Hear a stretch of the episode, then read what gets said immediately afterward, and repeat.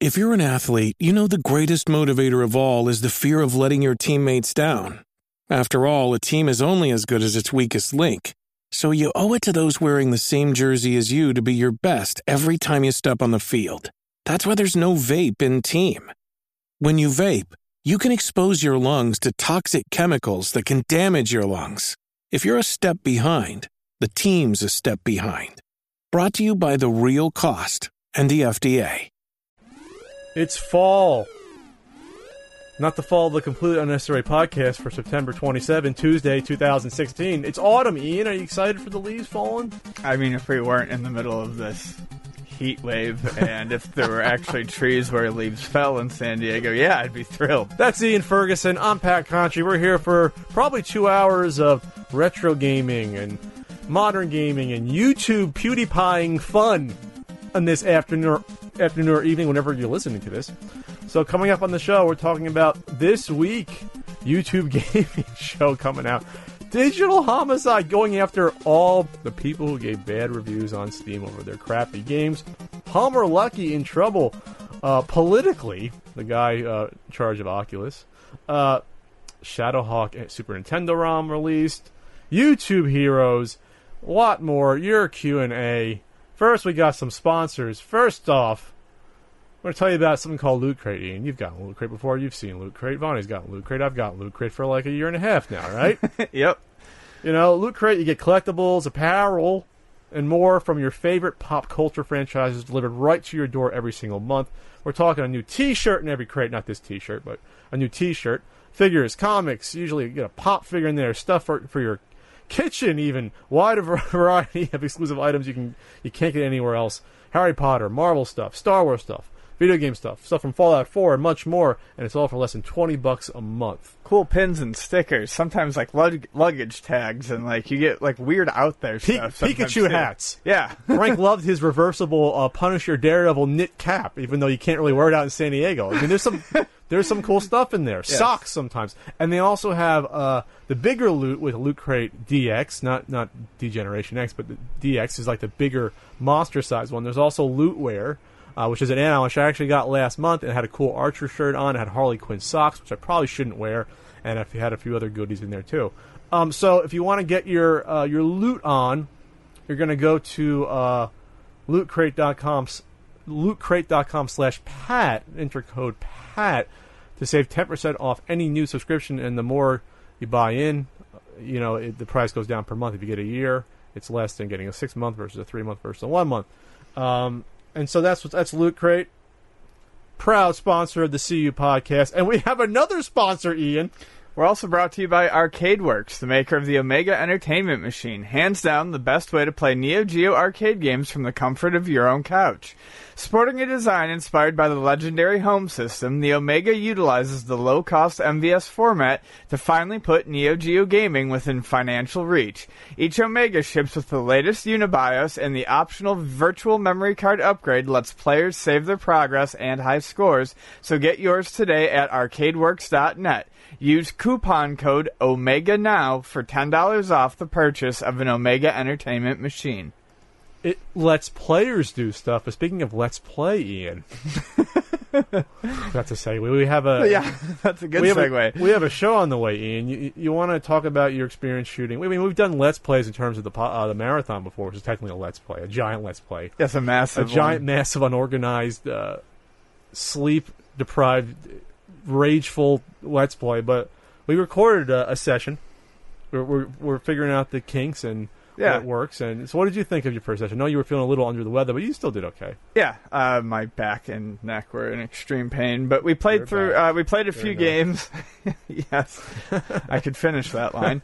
Um, we played a few games, and uh, we'll we'll just let them roll out, and you can see what they are. But it, it was fun. Um, I'm nervous. I'm not a very good game player, and uh, you know you want it to be entertaining. But it it was a lot of fun. It was fun to actually make Pat sit down and play games. Um, but yeah, Actually, play some of these games that I have, Yeah. laying around, or at least on a version of it. Yeah. So I, I, I think it'll get more uh, it'll get even more entertaining as time goes on and It'll we get more gooder. We we get more gooder. Uh, we settle into a rhythm and things like that. But uh, you know, it was actually it was actually fun. It was fun. So we'll, we'll do it a couple times a month. We'll sit down. We'll have some maybe biscuits and tea while we do a let's play. But again, be gentle. We're, we're figuring it out. We're probably going to put out. I want to say th- at least three uh, videos a week with that. We'll see how it goes. So it'll be hopefully content where you see the podcast most days, and you'll see, you know, the let's play show. We'll start, you know, maybe half the days of the week, but we'll build out. We'll see how much we can go into it and see if, see if people like it. Obviously, we'll we'll see what happens there. Um, so we're going to be at conventions and stuff. At least I'm going to be at conventions. He's going to be relaxing his October, but I'll be at conventions. I'll be at Portland. You're going to be at one convention. That's right. So uh, I'm going to be at Retropalooza, Arlington, Texas, October 1st and 2nd. Retro World, the 15th and 16th, and that's in Connecticut. Can never spell that. It's like Connie T Cut. Connecticut. Connecticut. There's an extra syllable in there. And Portland Retro Gaming Expo, October 21st through 23rd. That extra day is going to be Arcade Gay uh, Day. Did I say Arcade Gay by accident? You might have. I'm gay for arcade, so I mean, throw me free play arcade. I'm gay for it. Oh, so let's start, Ian, Mm-hmm. with a new YouTube gaming show. You've heard of YouTube gaming, haven't you? hold on, I wanted to say something very important to everyone. oh, I finally watched Big Trouble in Little China last night. holy shit, Ian! Ian, did you review Ducktales Remastered too? Oh, we already did that. Oh, you did. Oh, you did. we Okay. did that on the podcast. Oh, we did. I'm just sorry because it was so far in between when you said you were going to do it and when you did it, like Yeah. two years. So. but uh, yeah, I finally watched that last night with Bonnie. Big Trouble. It's only been less than a year, like ten months, but you've done it. No, no, that was. It's been probably like closer to two years. Oh, really? yeah. It's All right. So, what did Ian think of Big Trouble in Little China? It was very good. Very good. Yep. Jack Burton, awesome character. Very awesome character. Uh, lots of fun. It was kind of like Goonies for adults. It felt like at certain points. Uh, Goonies for adults. well, there was a lot of like climbing What? around in like weird areas and stuff. There was a lot. There was a lot of neat sets. There was a lot of it neat set pieces. film. What are you Yeah, but there about? were neat sets, and it, it at points it, it was just a it was a good adventure flick with with martial arts. It was fun. I liked it. two, Loved gir- it. two girls with green eyes. yeah, That actor's great. He's, he's been in everything. That Mm-hmm. Asian actor. But uh, yeah, no, it was a fantastic movie. I finally watched it. Everyone can get off my ass. All right, so back into uh, we're going to talk about Geoff Keighley Uh huh. and uh, YouTube Gaming stars uh, to do a weekly live talk show um, to celebrate the culture of video games. It's going to be called Live with YouTube Gaming. It's going to premiere September 29th. Woo! On And- YouTube Gaming. If you didn't know what YouTube YouTube Gaming was, a lot of you don't because there's really been no um, publicity about YouTube Gaming too much, and it hasn't really taken up. But YouTube Gaming's been around for about a year now, a little over a year. Yeah. They have their own streaming service to try to compete with Twitch. They have their own interface. If you go on like youtube.com slash gaming, uh, you can basically look up games and find videos related to those games that are associated with it. You can you can basically watch all YouTube videos or at least the gaming ones in the gaming like site, which is the same thing except there's no comments. So basically, it's I hate to say it so far, YouTube, don't ban my channel. It's been a failed experiment, YouTube gaming. Yes. because it hasn't put even a slight scratch in the hide of Twitch. Uh, so this show's coming out. Good old Geoff Keighley, uh, who's hosted and he produces the Game Awards show in the past, and he's been in other stuff. You know, he's he's been on various websites the past ten years. He's been he's been around. He's he's been in trouble for Doritos and Mountain Dew sponsorship He- stuff. That, that that classic picture of him looking dead inside, surrounded by Mountain Dew and Doritos. But from what I understand, he's a good dude, and Sure. uh, he, I mean, fairly well respected, Game Awards and all that. But this to me seems kind of like a, a really grasping at straws idea to make uh, YouTube gaming relevant. So, so what is Make this? YouTube gaming great again. Yeah. So what is this? oh boy. You know, it's never been great. Um, so what what is this show going to be? It's going to be about video games, but also it's going to be about making videos about games. It's gonna uh, Oh. it's gonna feature li- It's gonna be live, and it's gonna feature um, guests such as uh, Matt Pat, I has Cupcake, uh, I just Cupquake. uh, Cupquake. I has Cupquake. Uh, Angry Joe, uh, Unbox Therapy. I don't, I don't know. I will say. look up unbox therapy as you as you speak. Um, and uh, it's going to do things like live Let's Plays, which seems odd to me. There's going to be which be is what Twitch is for anyone. yeah. You know. Uh, there's going to be um, uh, video game themed musical performances. I just Exclusive first looks at upcoming video games. That could be interesting if That- they get that some could be. you know, because on the on Geoff Keighley's uh, video game award show, sometimes they get the 1st Right. looks, So you can get some tasty tidbits that way. tasty tidbits, double T. alliteration is, is good. It's everyone's friend. Updates on the world of esports. Okay. So Sneak previews of upcoming creator content. I guess the people are going to be on the show. Matt Pat can say, "Hey, I got a new game theory coming out. This is what's in the work." They'll show a snippet. Maybe it's advertising for them. It gives people a reason to watch this show. it's definitely trying to be a Tonight Show of YouTube creators and stuff like that. I'm sorry, I just clicked on, on unboxing from Unbox Therapy by accident to get get a feel for it. Go on. No, so that's all I'm trying to say. is It's it's it's, it's trying to be a Tonight Show of of of YouTube stars and and you know let's play and, and streaming and things like that. I just I, I don't know. I feel like it's it's too late for this sort of thing. They're they're trying to do something different with the YouTube gaming channel, which was as you said originally supposed to be a Twitch thing. Now they're going to try to do some some original programming, and I still think a year in they're very confused as to what they want to do with this, and they're trying to save it. So it's obvious from this. Uh, I'm not trying to start drama with anyone, but is there any reason why you would need live to see some of these people on this show? Like, what are they going to offer live every week to talk about? Well, yeah, I guess that's kind of my thing too. All of these people have These- followings. They have giant YouTube uh, followings, but that's all. That's what they have in common. That they're going to be recruited for the show. right. And if they have giant YouTube followings, you can get your fill of them on their YouTube channel. channels. So, is there a reason why every week or every other week we need to talk to someone who unboxes stuff and microwaves, I guess, a notebook PC on one of his videos? Is he going to live be able to offer much that you can't either get on his channel already or what? Why would I tune in to watch that? Right. So, are you trying to attract new people to watch the show or people that are already on the, the channel? I guess both. But I don't see why I would watch some of these people uh, when I just watch, like you said, on the channel. It seems kind of redundant. They may not be good live. They may not have anything, anything to offer outside of their videos they're doing already. Do I need a sneak preview of some of these people people's videos? Yeah, that might be cool, but they're going to have one every week to show. Here's the other interesting thing, just in terms of relationships. I'm, I'm guessing Geoff Keighley made up with Angry Joe since they had their little spat a few years ago, where Joe tried to call him out after the award show. You remember that? Uh, yeah, vaguely. And Yeah, forgot about that. Joe had his raging, you know, raging 20 minute video about Geoff Keighley. Rage. and uh, but uh, they made up because you know business conquers personal feelings. At least it should in theory. So, what what's what's strange about this is that this is a bygone sort of format. Because even when you look at stuff like the Jimmy Fallon show, uh, and and Jimmy Kimmel show, the only reason they remain relevant today is because they put out videos on YouTube that go viral. Right.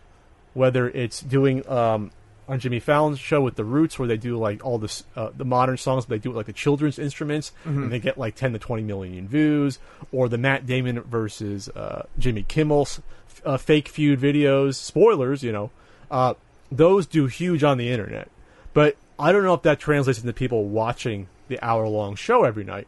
The same way, I don't know if people enjoying uh, Matt Pat on his YouTube channel is going to translate into people watching this new formatted show every week. Right.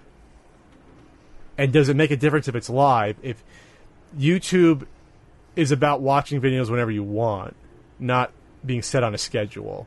So why even do it live? Well, that's I think one of the You know. things people love the most about YouTube is there's no schedule. That's why I think TV is dying. You know, even with DVR, you no longer have to tune in to watch at a certain time. So we're gonna have to check this out. I'm, I'm gonna check this out. Uh, the premiere episode will feature an exclusive new look at the Titanfall 2 single player campaign. Uh, okay, that's that's pretty cool. I guess they're gonna be they're gonna be banking on that, like Battlefield coming out and having maybe exclusive first looks or Right. demos there. But the idea, I'm I'm just gonna say this: the the idea of me tuning into a weekly show uh, to get news that won't be exclusive, won't be won't be breaking on a live show, that unless it's breaking right then. So that's not going. Or they get the exclusive to break it. they get the exclusive to break it. Which, but though, why would they do that? Like, what would be in it for that company? sure. Where they can just put it out on their own and it'll get picked up by everyone everywhere else. So, um, are you familiar with I iJustine's work at all? No. Are you familiar with the unbox therapy stuff? No. Uh, Nade Shot. No. I'm not saying this is, these are bad people. I just don't not familiar No, with they're them. names that I've heard, but uh, dude, you know I'm not familiar with anything YouTube. I has cupcake, cupquake. I I want an I has cupcake channel. I made cupcakes the past weekend. Any final thoughts on this, Mr. Keighley? I wish you well. I'm sure there's going to be a nice payout from Google for you guys doing this show. Obviously, it's going to probably be produced extremely well, but whether or not it's going to remain remain relevant or be interesting and catch on with all these uh, various channels' followers, that remains to be seen. Okay, Ian. So we talked about digital homicide going after Jim Sterling. Jim once. Sterling, reviewer and game critic, uh, and I think that that lawsuit's still underway, saying he slandered them and their game because their games were just you know garbage. garbage and uh what was oh there was a really funny thing that they uh they they listed in their lawsuit but I can't remember uh com- he compared them to some bumbling idiots anyways I can't remember um but yeah they they were back in the news about a week ago um because uh, they were trying to sue 100 users of the Steam platform for 18 million dollars. 18 million dollars for the crime of leaving bad reviews on their game, citing uh, cyberbullying, uh,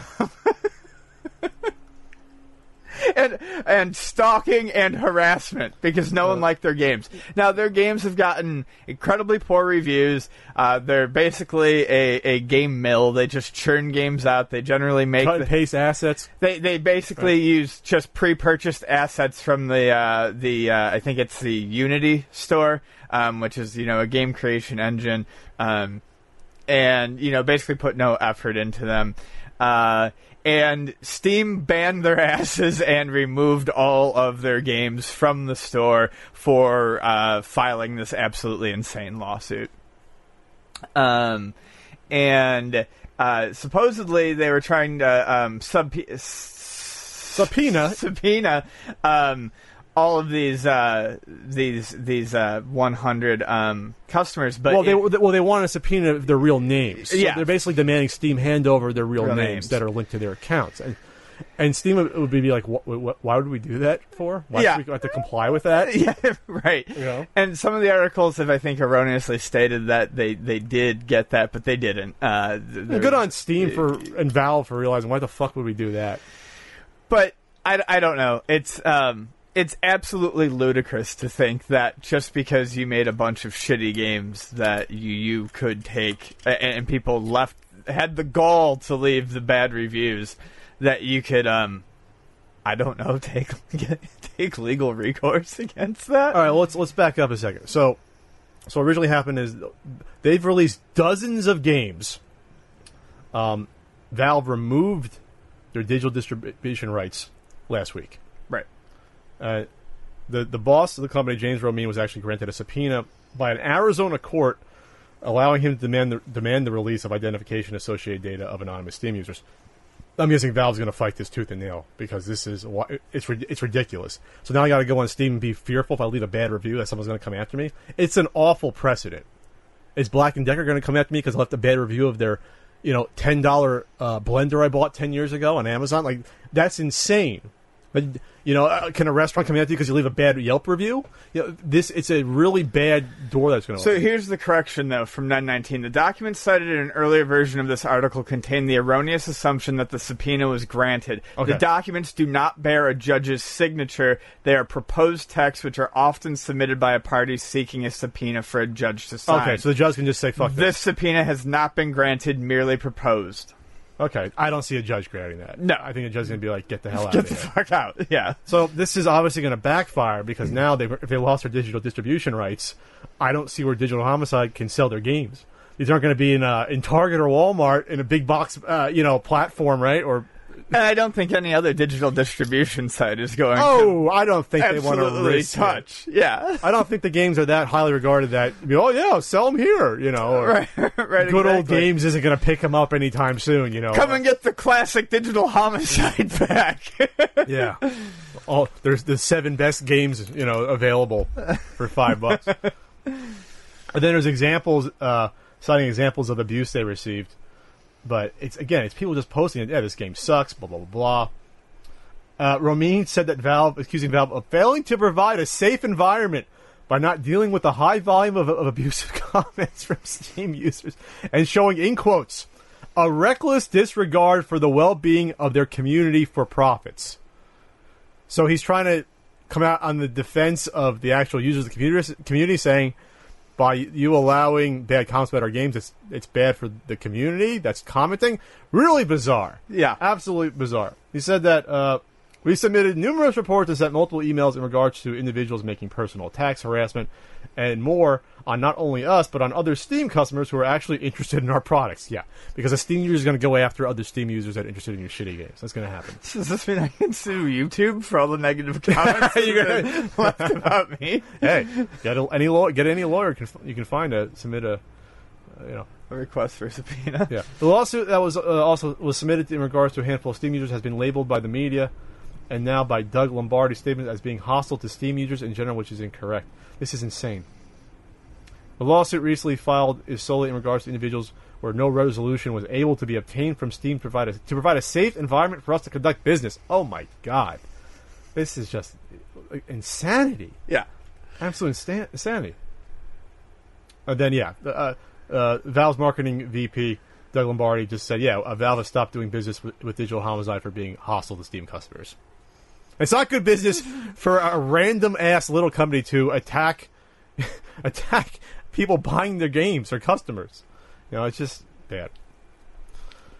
Whew, okay, and then uh, oh, Digital Homicide has a GoFundMe account for the lawsuit Oh, good. and they've made 425 bucks of their $75,000 goal. Is that Oh. real? Well, I gotta read this GoFundMe. That's- I gotta okay. read this. All Holy right. shit! Let's read, let's read through this. All right. Let's read through this. This can't be real. All right. So where where where where'd you find that? The bottom of the article. Uh, the top one. Online defamation lawsuit, and the picture on GoFundMe is printed. I guess, you know, re- lawsuit filing requests. Uh, in search of legal counsel in regards to a new lawsuit uh, as, def- as, as defamation has finally run its full course. Please contact support at digitalhomicide.ninja. By the way, that was raised by 11 people in six months. Hello, I'm unfortunately here asking for help as I've taken massive losses from false statements said about me, my brother slash business partner, and my sm- small game development company. The damages on products alone from a single series of events spanning only a few days are very large, including emotional and punitive damage requests. The case has been handled by myself without a lawyer at this point, but I already have a lawyer ready to take the case. Due to the damages done, we do not have the funds to push forward with retaining that lawyer's assistance. I've been falsely accused of theft, impersonation. I've been impersonated, and my name has been dragged through the mud not only by the individual being sued, meaning Jim Sterling, but by some of the over 300,000 of his subscribers. So basically, he's asking for money to sue people for defamation, for for libel and slander, for having a shitty game. We Or- recently received a pile of feces in the mail. And someone contacted the Jehovah's Witness website to have them pay us a visit. Well, I should sue someone because they come here every other uh, month. This is funny to some of these individuals involved. Nobody on this end thought it was funny when attributed to the damage and harassment being performed. Fortunately, this is probably not the end of the problems, but only the beginning. It will all be addressed with the hard work and eff- eff- effort. I'm not saying people should go after you because you want to file these lawsuits, but people are going to go after you because you're filing trying because you're trying to go after Steam users. It's right. not gonna, it's not going to get any better for you, unfortunately. This is a bad decision. Talk about awful PR. We're not talking about that retro store Madison. This is a, this is abysmal PR. Oh my god. I cannot guarantee this case will reach a verdict. So give us your money because we just want money no matter how we get it. They didn't say that, did they? No. Oh, that's not well, no, it does say at the bottom. It does say at the bottom, uh, we cannot guarantee this case will reach a verdict. Okay, but then you're adding. Oh yeah, I'm, You I'm, don't. I- you don't be added, added to the subpoena list. No, no, I don't. You're right. you don't have to. I think we're both added to the subpoena list. So there we go. Oh god. Speaking of other people who have dug themselves into a hole, Palmer Luckey, who, the man, the myth, the legend, who brought Oculus into the, and VR into the forefront, the mainstream. and skipping on the cover of Time magazine. Oh yes, he'll, he'll be known throughout history for his little dinosaur or whatever beach thing became a meme. He's only 24, So young prodigy genius. So he started working on this VR stuff what like four or five years ago. Yeah. Um, there's there's been alleged alleged that the technology drifted. We'll just say before it came to Oculus. I don't know the, the fine details, but there's going to be lawsuits filed at some point. So Palmer Luckey, what happened was obviously uh, Oculus got sold to Google for bi- Facebook. Oh, excuse me, Facebook got sold for what a couple billion was it? Three Yeah. insane amount of money, but it's it's good technology, obviously, and VR is their hope is going to take off. And as I, I've surmised and and and guessed, uh, I think VR is going to be even bigger outside of games. I think it's going to be good with games, but outside of it, I think it's going to be big. Why else would someone like Facebook get into it? Right. VR talking to people, VR uh, Thanksgiving dinners with your family across the world, and you know, when I talk about VR porn, but I'm sure Facebook will stay away from that. That's going to be a big market too. Huge. So- So he's a 24 year old founder of Oculus, and it was revealed over the the weekend of the 20. It was around the 24th or so that he gave mon- money or was funding a pro Donald Trump meme group that was dedicated to creating memes and posting them and putting together viral stunts to, in order to go after Hillary Clinton. they had, the biggest thing they had done was they had pulled off a billboard uh, that had uh, a big, like, inflated head of Hillary that said "Too big to jail." And, and that was done. Was that be done in the city where the first debate was taking place? I forget. I, I don't remember what city it was, but so, yes. th- so this group's called Nimble America, which is a 501c4, and it gets a weird story. And then there was a yes, and and then there was a character in the uh, Reddit group um, uh, for I believe it was called uh, Nimble Rich Man. Nimble Rich. That was the name of the character, um, and it was said that it was him behind it, and then the story switched a bunch of times, saying Whether that, he was posting under that handle. or writing the things that were posted under that handle, et cetera, et cetera. So what happened was, he he he, he gave this information to I think it was a Daily Beast to the reporter on the phone, saying, "Yeah, that was me. I did that stuff." Not thinking something would blow up. Maybe I don't know, and it blew up at that point. So, a lot of things happened over the weekend because of this. Um, there was an apology, which we'll get into, from Palmer Luckey. While you had various VR game companies saying we're not going to be doing anything on with the Rift, with Oculus, if Palmer's uh, Luckey is still employed by Facebook. Remember, he's a Facebook employee. Right. You know, he's a he's a big muckety muck. Basically, they want him to step down from his position. So th- this is uh this is his apology after this came out, and we'll get into where where for me it's a little bit muddled, muddled about what he actually did versus. Okay, but this is what he said, uh, and this was like trending number one on Twi- Twitter. This was huge news. Oh, yeah. he gave to this pro Donald Trump meme group. Said, "I'm deeply sorry for my actions," and this is on Facebook. I'm deeply sorry for my actions that are negatively impacting the perception of Oculus and its partners. The recent news stories about me do not accurately represent my views. Here's more background. I contributed $10,000 to Nimble America because I thought the organiz- organization had fresh ideas on how to communicate with young voters through the use of several billboards. I'm a libertarian who has publicly supported Ron Paul and Gary Johnson in the past, and I plan on voting for Gary in this election as well. I'm committed to the principles of fair play and equal treatment. I did not write the Nimble Richman Reddit post. I added the Reddit part. Nor did I delete the account. Reports that I am a founder or employee of Nimble America are false. I don't have any plans to donate beyond what I've already given to Nimble America. Still, my actions were my own and do not represent Oculus. I'm sorry for the impact my actions are having on the community. Well, okay. There's two things I want to talk about here, maybe three whether it was I'm guessing people went after him because it was a specific group, this meme group, and not a general Donald Trump Right. foundation. That's kind of my thought too. because it seemed like this group was going be- beyond just being a pro Trump group; that they were doing some nasty stuff in terms of images created and their tactics. What I read was that even people like in Donald Trump's Reddit group, uh, there's like a pro Donald Trump. Yeah, no, they weren't fans of this. aren't fans of money going to this Nimble America group. right. So when you hear that, then you're really thinking, what the hell is going on? What, what was Palmer thinking of doing? Which brings me to, which I brought up to you before, about the first two episodes of the season of South Park, which were all about uh, trolls and who's actually a troll and what do they do, what they want to accomplish. And we'll get into minor spoiler ter- territories. But they're probably going to work this into their episodes coming up. But basically, what's happened on South Park so far is there's this troll that's been making fun of girls in in the school and the mothers of the girls and creating awful images, creating uh, meme images of like uh, uh, penises in the mom's mouths, and everyone's trying to solve, think about who did it, and everyone's blaming Cartman, of course. Mm-hmm. It's Cartman. He hates he hates girls and he likes causing trouble. And spoilers, it hasn't been Cartman. It's been well adjusted Kyle's father, the lawyer, who's going home at night, getting his bu- a glass of wine, and having a good old time at night, just ah, smiling and creating all these memes and posting on Facebook and doing all this nasty stuff. Not because he's a awful individual, is what we always think trolls are, because he want, he's doing just to have fun. It's a way to blow off steam, and you know he's just a normal guy having fun. So that's why it's it's so it's just so ironic that this is coming out because this is a guy who's now like a billionaire, Yeah. hugely inf- influential in gaming culture.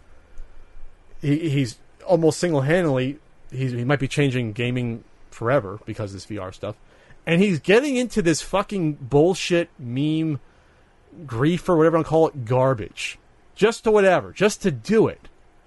You know what I mean? Like it doesn't make any sense. It's not, he's not. It's it's not for any political gain. It's not like he gave it to an actual Donald Trump group. There's a quote, and he says he did it because it sounded like, and I quote, a jolly good time. And it makes him sound like a fucking moron. Yeah. And and that's and I think that's where a lot of the backlash is from. Now, some of these group and some of these indie developers, and, and, and without getting into politics, but some of them may just not like Donald Trump and don't want to, you know, be seen as associated with that. But I think the bigger problem is, is this looks incredibly fucking childish. Yes. It looks insanely childish, and I mean, the last thing you want to see is a important key figure in a company that you are supporting with your game development devolve to the level of children. Or Well- well, he's and only- support that. He's only 24, which you think 24, you're a grown man, but you're not really. When I was 24, holy shit. Sure, still a but fucking you're think, idiot. yeah. Well, that's what he's doing. He's Yeah. thinking like a fucking idiot. He's still like a 16 year old. Yeah. Thinking like, oh, we're having fun, but he has a ton of money. It's so weird that, uh, you know, I'm a libertarian who has publicly supported Paul Johnson and Paul, Ron Paul and Gary Johnson in the past, and I plan on voting for Gary Johnson. Hell, I do too. Why didn't you give that money to Gary Johnson then? If you're supporting him, why give it to a fucking meme group? Which goes what you're saying, because he doesn't really care. This Yeah. is a cover. He just wants to cause trouble. Hell, there's my money going towards that bu- billboard making fun of Hillary, and it's like, really? That's what you're spending your money on? That's what you. I mean, you you can spend your money on whatever you want, obviously. But now the backlash is coming against him. Like you said, it's, I don't think it's because it, it was a Donald Trump. If it was just, just some weird Donald Trump CPAC, no one would care. No one probably would even found out. Right. It's the fact that well, you would eventually because they you know, you know list of contrib- contributors. But the fact that this is a really weird fucking group that really has no real political aim. It's just to cause trouble, Yeah. really. Just to stir It's shit. a troll group funded by, at least partially by a billionaire who's 24 and doesn't know any better and is lucky that he wasn't thrown out. You know that Facebook didn't kick him out the door. You know. So give the money to Gary Johnson. Get him into that second and third debate because the first one was fucking awful.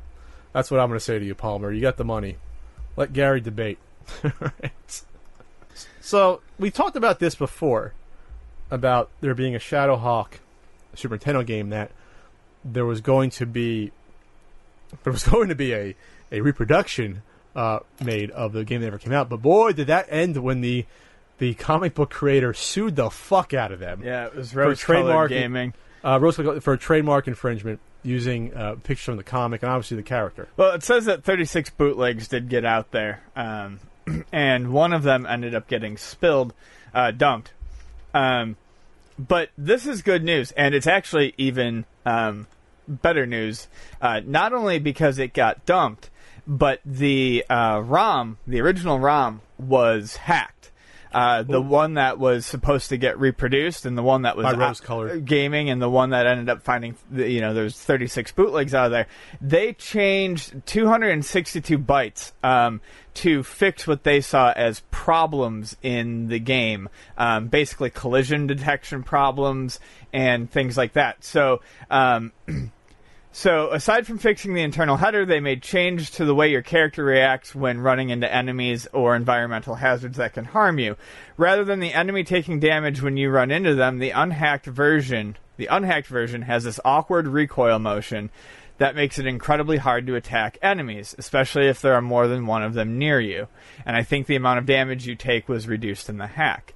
So while that might make it a more playable game, from a preservationist It standpoint, game. it's not the original game. So our friend, actually Frank Cifaldi, was the one who released this, and he changed that those bytes back to the original bytes. He reverted it. Yeah, he reverted it back to the original unhacked format, so you have the original game now out there and preserved, which is good. Um, it's getting to the point where it's hard to find sometimes these games in their original form, and for a preservationist, that's actually um, troubling and annoying. It's um, he actually brought it up. There was a conversation I saw going on on Twitter about how hard it is to find a clean copy of Oregon Trail. The majority of the ones that you can find online um, are actually played copies that have tombstones already laid down uh, around. When you die in Oregon Trail, you can leave a tombstone marker that has writing on it, Okay. and there's one that's always like. Uh, here lies uh, it's it's well known. It's like here lies Jordan pepperoni and cheesy or something like that, and it's spelled wrong. But it's like in every one you download, that tombstone is there because that was the one that was uploaded. So you know this is it, this is an important thing to not only get the ROM dumped finally, but then to have it reverted back to its natural state. So you can play the original, or if you want to play one that's a little bit more playable, you can, but you actually have the game preserved now. which is always a good goal. Yeah. Uh, lawsuit or reproduction uh, stuff aside. So I had a ch- I had a chance to play it, but I saw some YouTube footage that's getting out there. The first level, it's been out there. It's about 11 minutes. So it's from E Studio, is the developer. I'm not overly familiar with the developer. What to look up if you want to look up what videos or what games they've done. E Studio. While I just sort of run through. E Studio, just E. E Studio. Sure. Um, copyright Studio. Excuse me. Studio E. It's Studio E Inc. Okay. Studio E. But Shadowhawk, I had some comics of Shadowhawk, just because Image was all the rage with their dark heroes and their, you know, metal metallic covers and stuff. So this game is a 2D, uh, 2D sort of beat 'em up platformer. So you jump up, you have a grappling hook that comes out, it's like your wrist gauntlet, and you can swing up to other levels, and you punch and you kick. And there's like a, a throwing star. I don't remember reading my the three Shadow Hawk comics I bought. There's actually not a lot on them. There was a cancel two canceled games for PlayStation, Pariah and Zulu. Okay, maybe they, maybe they existed before because just looking at the graphics, it's very. It's kind of. It's kind of. It's. It, uh, it's obviously. I, I haven't played RoboCop versus Terminator in so long, but it's it's of that sort of ilk. How it looks looks at least on paper. Right. You beat up your uh, your your thugs. One guy's a trench coat with a gun shooting at you. You have Arnold Schwarzenegger looking blonde hair, flat top guys who punch you. You have a kick move. Like I said, you have a grappling. It looks like an average average game. No, it was based on a comic book. It probably was a very average game. The comic book was terrible. yeah. Uh, the comic book was let's make Wolverine, but put him in a metal suit. And the one thing I remember about the character, pretty sure he wasn't like the and he's kind of like the Punisher. It's like Punisher and Wolverine together. He would like paralyze some of the enemies. He wouldn't kill them. He would like break their backs. That was like his thing. He'd do. Yeah, gritty, grim image. You know, fuck Image Comics. Um. So Well, Image is fantastic these Well, days. They're they're who you want. now they are be, Yeah. okay. Back then they blew. Okay, all their we're gonna cute it out. We're the dark superheroes. Yeah, it really really lasted the long run. Um, but that's what he did. So th- in this game, there's I think cartoon cutscenes or comic scenes. You see, uh, sort of like I think what um, uh, Spider-Man Maximum Carnage had those little cutscenes in between. But what's what's interesting is that for the boss fight, it goes it goes from this 2D platformer beat 'em up into a one-on-one fighting mode. With the Yeah, characters are a. Mortal Kombat game almost. being really generous with the praise there. Yeah, How about power moves? Okay. No, power moves was actually a beat 'em up too. I think. Uh, anyway, so so that's what it transitions into, and it, like I said, it looks like a, a decent game. It would have sold okay for that year at most that people like Shadowhawk. I can't believe they made a Shadowhawk game. Then again, they made a again they made a Wildcats game, which was a cartoon, so- which was an image comic. So really strange, but it's just it's just not a good character. I just don't enjoy it. Don't don't sue me. Uh, is it Jim Valentino? yeah, Don't sue me. Uh, so, but I'm glad it's out there though. Deserves to be out there. yes. Maybe not in repro form where people making money off the property, but get it preserved so you can enjoy this really mediocre Super Nintendo game. The end. Did you, did you watch any of the gameplay footage and see like when it got hit or Yeah, it, it, it didn't look, didn't look like something I needed to spend any time playing. JP Slaughter is the name of the first boss. Check it out. You can download the ROM. Thanks to Frank Cifaldi for for un- unhacking it, I guess, or the quick hack and getting it out there. Does that mean Frank bought a copy? Oh, uh oh, Probably they're gonna come after you. he probably didn't buy a copy. All right, Ian. Lots of lots of upheaval. We're the only people who didn't make a video about it. Immediately, at least. Everyone else did. Uh, PewDiePie made a video about it. Uh, H3H3. Everyone making a video about YouTube Heroes, which sounds like a great new comic book, but it's yeah, not. It sounds like it, and uh, you know, I'm venturing into like some unknown territory here, but I think it sounds like a pretty bad idea. Uh, basically, it's an extension of their trusted, trusted, they're Trusted? trusted. It's the new mustard. Uh, trusted flaggers program, um, where anyone can become a hero. Uh, you, we need a hero. you uh, sign up for the program. Uh, you have to have a channel, which basically just means you have to be uh, Is it- a, a member. You just got to sign up with a, either a Google account or just sign up Yeah. at this point. They got rid of the, the Google Plus uh, requirement. and uh, you can go around and flag inappropriate con. Uh, the comments and uh, what you feel are inappropriate videos, and YouTube will check them out. And uh, basically, it sounds to me like giving power over to the asylum. Um, now, obviously, YouTube gets uh, final say in uh, what gets taken down and what doesn't. Um, but it's going to bring, I think, a lot more things to uh, YouTube's attention, and I think it, it, it leads to uh, the potential for a lot of abuse. Um, you know, a, a, a- mob uh, sort of mentality. Uh, people that are unliked could find themselves, you know, flagged a lot more frequently. Or content potentially that maybe people have a bias against. It could be fine, but they want it because they don't agree with it politically or whatever else. Right, so they're going to get flagged a lot more. Um, I think something else that's problematic with the, the program is that it's basically gamified. Uh, you start off basically at a low level, and you more or less gain experience points for the more flags that you make that YouTube finds, success, you know, worthy of. Fine worthy, which is a key though. Right, but that's still going to cause people to spend more time, you know, looking and flagging. Um, and it's going to drive people, I think, to do a lot more, which could potentially be bad, especially if YouTube starts really does start cracking down on things like language and keeping things advertiser friendly. Um, it, it depends on how sensitive YouTube gets to these sort of things. Um, I, I just I, I see it as as a perhaps not as disastrous as other people see it, but not not a particularly great step. I don't see it as disastrous. I don't think the sky is falling. I don't think this is the end of YouTube. I saw a lot of videos just saying, "Oh, I can't believe this is happening," but there's always been people that could massively flag videos for copyright or um, for for community strikes. Uh, Famously, I think the Cinemassacre channel years back got taken down for a short while because people were falsely flagging for copyright on multiple videos. So it's not like trolls couldn't do this before. They Okay. could do this. I've had uh, videos with community strikes I had to go back and get taken back down. I had my Alicia Dragoon video taken down because of an improper thumbnail when it was a thumbnail from the video.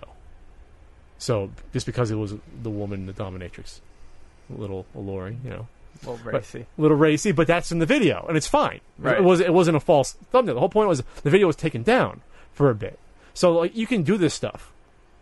So this is to me a way for YouTube for or Google Google slash YouTube to say one, we need help doing this any, anyway. We're not paying anyone to do it. We can't. So we need help to to do this. and We need to incentivize incentivize people to do this.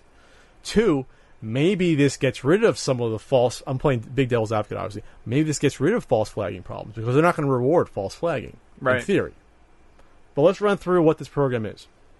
Uh, YouTube Heroes is a program designed to recognize and reward the global community of volunteer contributors. The volunteers help create the best possible YouTube experience for everyone by flagging inappropriate videos. Learn more about YouTube Trusted Flagger program. Adding captions and subtitles to videos. That's actually cool. That to be approved by the video creator, though. It's not like you can just add your own subtitles. Okay. That's actually pretty cool because not everyone has a chance to do that. And obviously, that's, not, that's going to happen for bigger YouTubers that have an audience worldwide that might want that anyway. Sharing their knowledge with other users on the YouTube Help forum. Uh, Heroes also unlock exclusive rewards along the way. This is where Ian maybe doesn't like this because this gives people an opportunity to do this and cause trouble, maybe. What are some of these perks? Ian. Level 1 Join the community. Become a hero. 0 to 9 points. Join the community. Access the heroes dashboard. Level 2. Continue your training. 10 to 99 points. Learn at exclusive workshops. Take part in hero hangouts. Yeah, there's events that you can go to and things like that. Level 3. Get access to super tools. 100 to 399 points. Mass flag abusive videos. Help moderate content in the YouTube Heroes community. So, moderation within the YouTube Heroes community. So, mass flagging. That's a big thing. But they're not giving that to everyone from the start. You got to build up that. Level 4. Go behind the scenes. Sneak preview product launches. Contact YouTube staff directly. And level 5. Free hand job. No. Get closer to YouTube. 1,000 plus points. Test products before release. Apply for the Hero Summit. Which I guess they'll probably fly you fucking out somewhere for doing uh, Google's dirty work to this extent. um, so this is why I'm not as alarmed as other people. They're not handing the entire keys over to you right away. Right. You have to be. You're entrusted with a little bit to start, but if you abuse it, you ain't going to get to even level two. You're not going to get anything. You're probably Sure. going to have revoked if you abuse it. So what you really got to worry about is getting to that super tools level three, the mass flagging abusive videos, the ability to just click on multiple videos a user has potentially in the dashboard or at once to say these are all bad. Uh, They need to be. That would be the more scary thing, and like you said, they're not handing that off to you right away. So unless uh, people are gonna say, Pat, you're fucking crazy. I'm sorry. Maybe uh, the videos that take a deep breath and think through these a little more aren't going to get the millions of hits. Like, oh my god, this is fucking awful. But I, I'd like to see this get abused first before. Maybe I'm being naive. Let's see this get abused first. I think there's some decent sort of uh, safety devices in place, especially since uh, it's going to have to be reviewed first. So there could this be abused? Yes, but on the back end there has to be someone to say yes, that video is bad. We want it gone. Not just the person, not just the quote unquote hero flagging it to begin with, in, in order for it to disappear.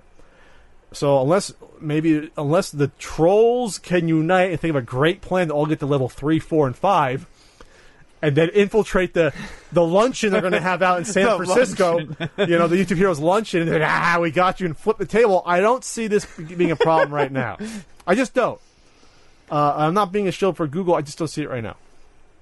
So those are the rewards. It's not they're going to pay them, but you know what? Maybe if people prove their worth, they'll probably bring them on and pay these people eventually, and then I mean, you're right. don't I, guess it sounds a little less worrisome when you when you break it down like that. But I'm not going to get two million videos of, of, of crying and saying YouTube is over and my channel's going to be dead. Sorry, that's not why I'm here. You know, I'm not going to scream and yell and fucking rant uh, and- be a fucking phony. I'm not saying they're all phonies, but there are some phonies out there that just rant just to rant. You know. So to get started, yeah, you, you do what I said and you get fucking rewards. Can you get a ham sandwich as a reward or something? I'd like a sandwich. To be eligible, you have to have a valid YouTube channel, be at least a legal age in your jurisdiction, uh, sign up to participate in it. How do you accrue points? Uh. By successful Every flagging. qualifying contribution. Yeah. So yeah, you can go out and false flag stuff. You'll be kicked out of the program. You won't get anywhere. You won't get to level two. Uh, it has to be qualifying contribution that is verifiable and organic and not gamed. Improperly received or otherwise in violation of these rules, including the YouTube community guidelines. So uh, they're going to determine each qualifying contribution. Uh, da, da, da, and, and so forth, and blah blah blah, and we can kill you if you don't abide by these rules. That's that's D four rule, I believe it says it there. You can't impersonate another person. You cannot defame, abuse, harass, stalk, or threaten, or you got to be a good, upstanding citizen when you do this. You can't be a troll and do this. They're going to look into it, I think. All right. I'm not just shilling for Google. I think they're they they probably foresaw some of the backlash coming. So we're going to see how it plays out, obviously, and famous last words. My channel's gone next week, but hopefully this is going to be okay. Another month, Another. conversation about Warner Brothers and DC films. I almost don't, don't want to do this one now just because it feels bad, but um, man, okay. So Warner CEO Jeff Bewkes says Bewkes. It's a good last name. We could have fun with that. Uh, says DC films have room for improvement. So, um, uh, A little room for improvement. A little. just a little just bit. a little bit. Uh, he in a, in a conversation with shareholders, um, he he's, he t- he tells them that the company is very aware that they have a problem on their hands. Uh, we do think there's a little room for improvement, Buke said. We can do a little bit better on the creative. The DC comic characters have a little more lightness in them than maybe what you saw in those movies. In those movies, so we're thinking about that. which is which is a, a nice way of saying we fucked up. We gave Zack Snyder's the key to the Porsche, and he and he drove it into a lake. Yeah, sounds like the little course correction we expected after the Grim, and I'm glad they just came out and said it. In your face nihilism of all three films released Well, so far. That was what superhero hype said. I wouldn't say it was Oh, yeah. in your face nihilism per se, at least from Man of Steel, but it wasn't happy or it wasn't light or it wasn't hopeful. Let's just say.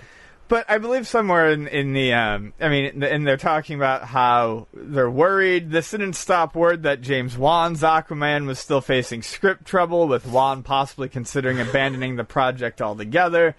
Um, but uh, you know, it it where where is it? It, it? talks a little bit about how.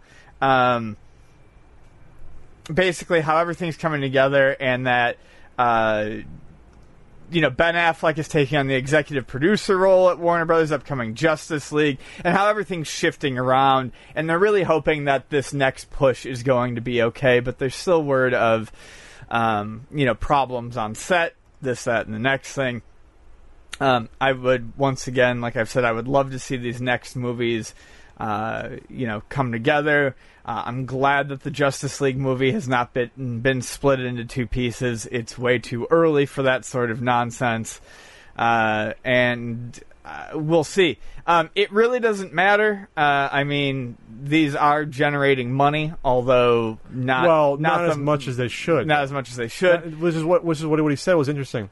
He said the strategy worked.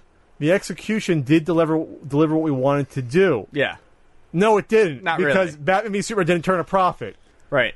So that's a failure. Um, Suicide Squad, I think we miss. Uh, the seven, Underestimated a little bit the performance. of it. Did a it did better than we thought it would do. yeah, se- seven twenty million worldwide. That that did beat out what we thought it would do. Um, but yeah, I mean, when the Warner Brothers CEO is finally admitting that you know they could do a bit better, um, it's it's time to to shake things up He and said- really cor- cross your fingers. He said the main thing was to launch DC and reinvigorate it with the fan base. Well, you didn't do that. You turned people off. Yeah, So you know you got to. This is what you're talking to shareholders. You can't alarm them totally. You have to do minor course corrections, or else the, the stock plummets like you know fifty percent the next day. The reboot of Batman with Ben Affleck was a big success. Well, yes, that was the positive out of that disaster of a movie was that people liked Batman, but again, it didn't make money and it turned people off overall and everyone to that likes, universe. Everyone likes Batman. Yes, and everyone likes Batman to begin with. So it's like. uh, but I am looking forward to they're going to have Deathstroke uh, as the Yeah. the villain. In the I do Batman. really want that to Yeah. turn out well. I will see that in theater. I will absolutely see that in theaters. Mark my words. I will go 50-50 chance I will see Wonder Woman, but that's a big 50.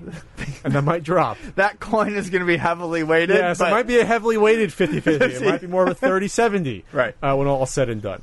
Uh, Aquaman, you couldn't pay me to see an Aquaman movie. But you we'll could see. have. I really actually was kind of thinking I'd see that, but it doesn't sound particularly promising at this point. Well, maybe if, if you see Justice League and it delivers, you know. Uh, that's a Snyder movie. Not gonna go see. But is it, though? At this point, I really think they've locked him up in the trailer. it's got his name They- on top. But, that, but that's a legal thing. They, that's saving face. That's a Directors Guild thing. And I am legally don't- bound to not see a Zack Snyder. I don't movie. think, even if he's not even directing it, even if he's literally just.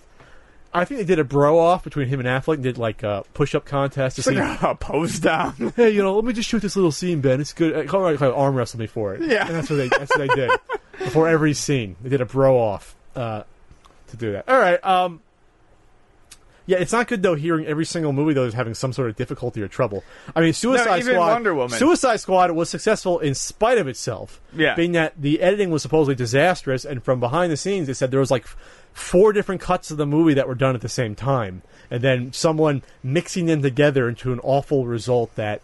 I think people saw it because I don't know. A lot of people still like going to Hot Topic, and that was their movie du jour of the of the summer. I don't know Yeah, a lot of T-shirts at because Hot it, did, Topic. it didn't get good reviews. no, but it had So- it had some decent graphic design, so it sold T-shirts. It had Queen music in the trailer, Yeah. which probably saved it. That probably was 100 million right there. Well, I bought Like- this T-shirt now, so I guess I gotta go see the movie. I like Harley Quinn. I got to see it. There's news that there might be a Harley Quinn movie in the works, uh, solo movie. I believe there is.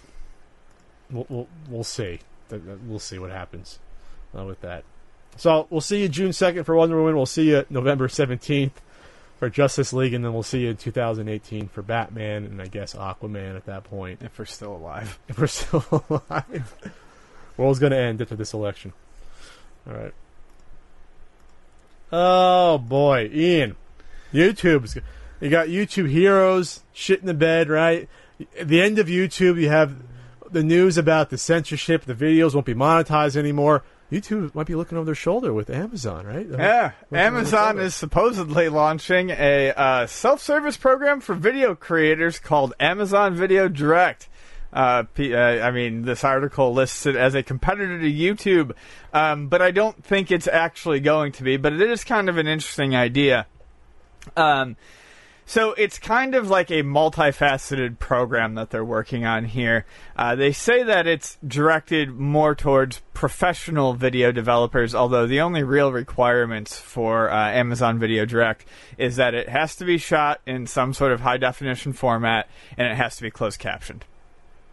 Um, and there's a number of ways you can get your videos onto this platform or distribute your videos on this platform. You can- Betamax.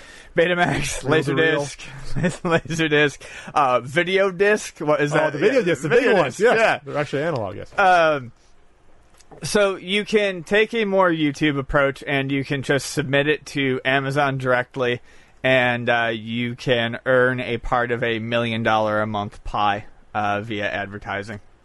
So they're going to split it up. Yeah, The ads in between them, basically.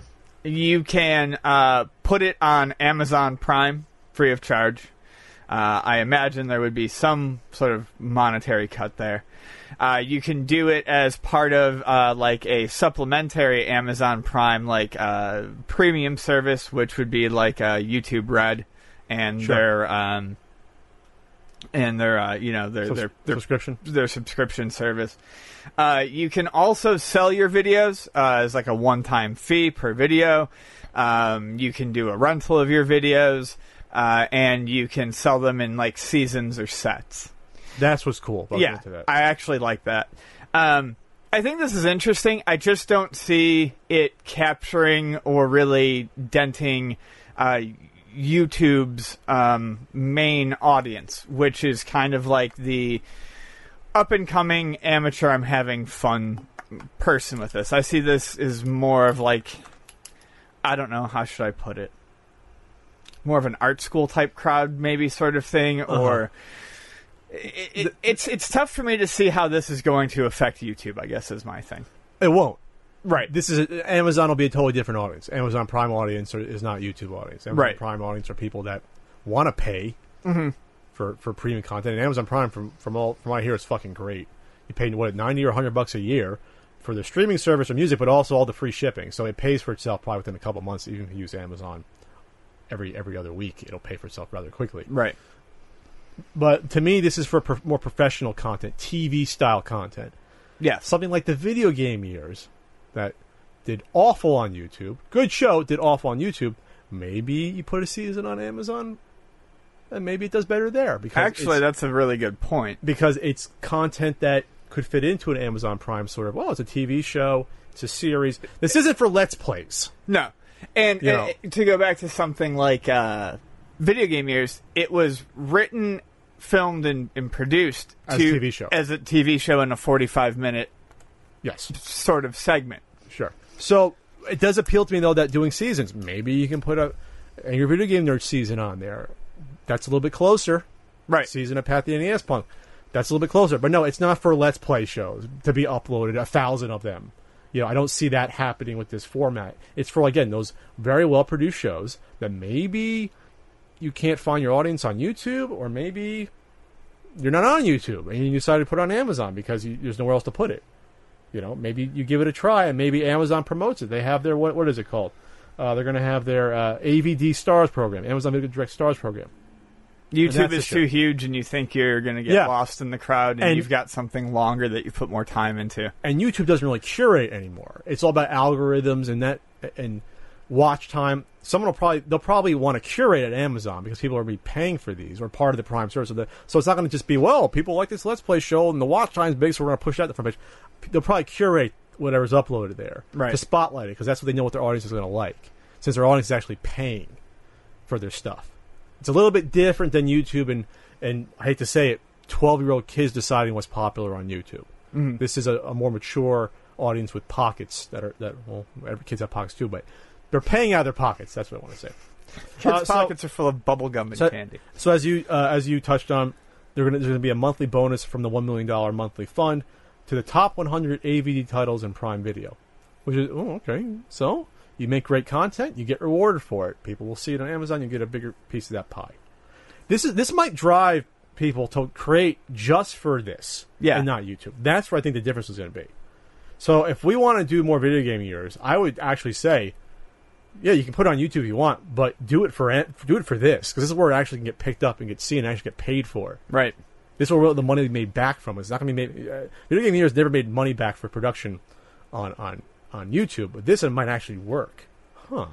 Interesting. I think this. Is, I, I mean, I think it's an interesting service. Um, I, I think calling it a competitor to YouTube is is No, totally wrong. But I, I, I think it's a very interesting idea, um, and a very different idea. And yeah, like you said, it's. I think it's more people are going to look at this and be like, I want to create for this This will be- specifically.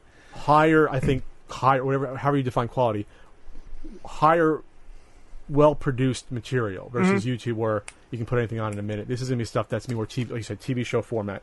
They are partnering with some people who are though on uh, YouTube already. Uh, let's see how stuff works. I think that's on YouTube. Machinima, big YouTube uh, network, and some other ones. But there's also Mashable, uh, Mattel. Maybe get some Pixel Dan uh, show on there. Uh, Samuel Goldwyn Films, uh, and a bunch of others. So I think it's gonna be a mix. I think they're gonna try to. Tr- you're gonna get, try, get gonna get try get the YouTube audience, I think, but that's not what their goal is gonna be. I think it's gonna be to feed on and contribute more. It's to me, this is gonna be almost like backdoor funding exclusives for this Amazon Direct Video. Yeah. Does that make sense? Or video direct, I should say. So how Netflix goes out and pays for shit to be produced up front, they're going to pay for it after it's created if it does well. Yeah. You know what I mean? So Mhm. there's less risk for them to dish it out on the forefront. I see. So if we come to them and say, "Hey, here's video game years," you know, they're like, "Okay, cool. If people watch it, you'll get paid. But if not, you're not going to get paid." So it's like, "Oh, okay. They have no risk." But the reward from them is people will come on and want to see it, and they'll spread the word to other users. Hey, we have this, we have this content.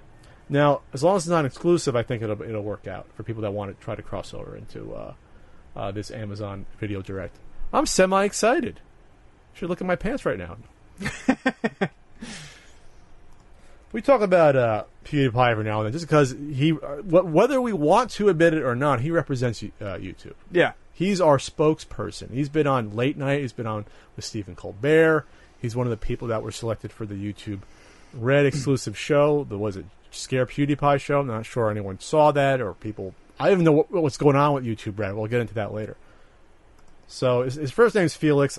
I'm just gonna call him Felix. I there's a you know you know me. Whenever I talk to YouTube people, I I I scrunch up my stomach when I have to call them by their their online moniker. Me too. I just don't like doing it. It feels to me like you're there, there's a you're then talking to someone not as a person, but as a content producer of the fuck that means, and you're not. It it just seems impersonal, and it seems like you're putting on a show. So when I when I when I it's not like if I was rooming with Norm the gaming historian, I'm not going to call him the gaming historian. Hey, gaming historian, did you, you finish brushing your teeth yet? Morning, gaming historian. Morning, gaming historian. Let's go get let's go get our free continental breakfast downstairs, gaming historian. I just don't do that.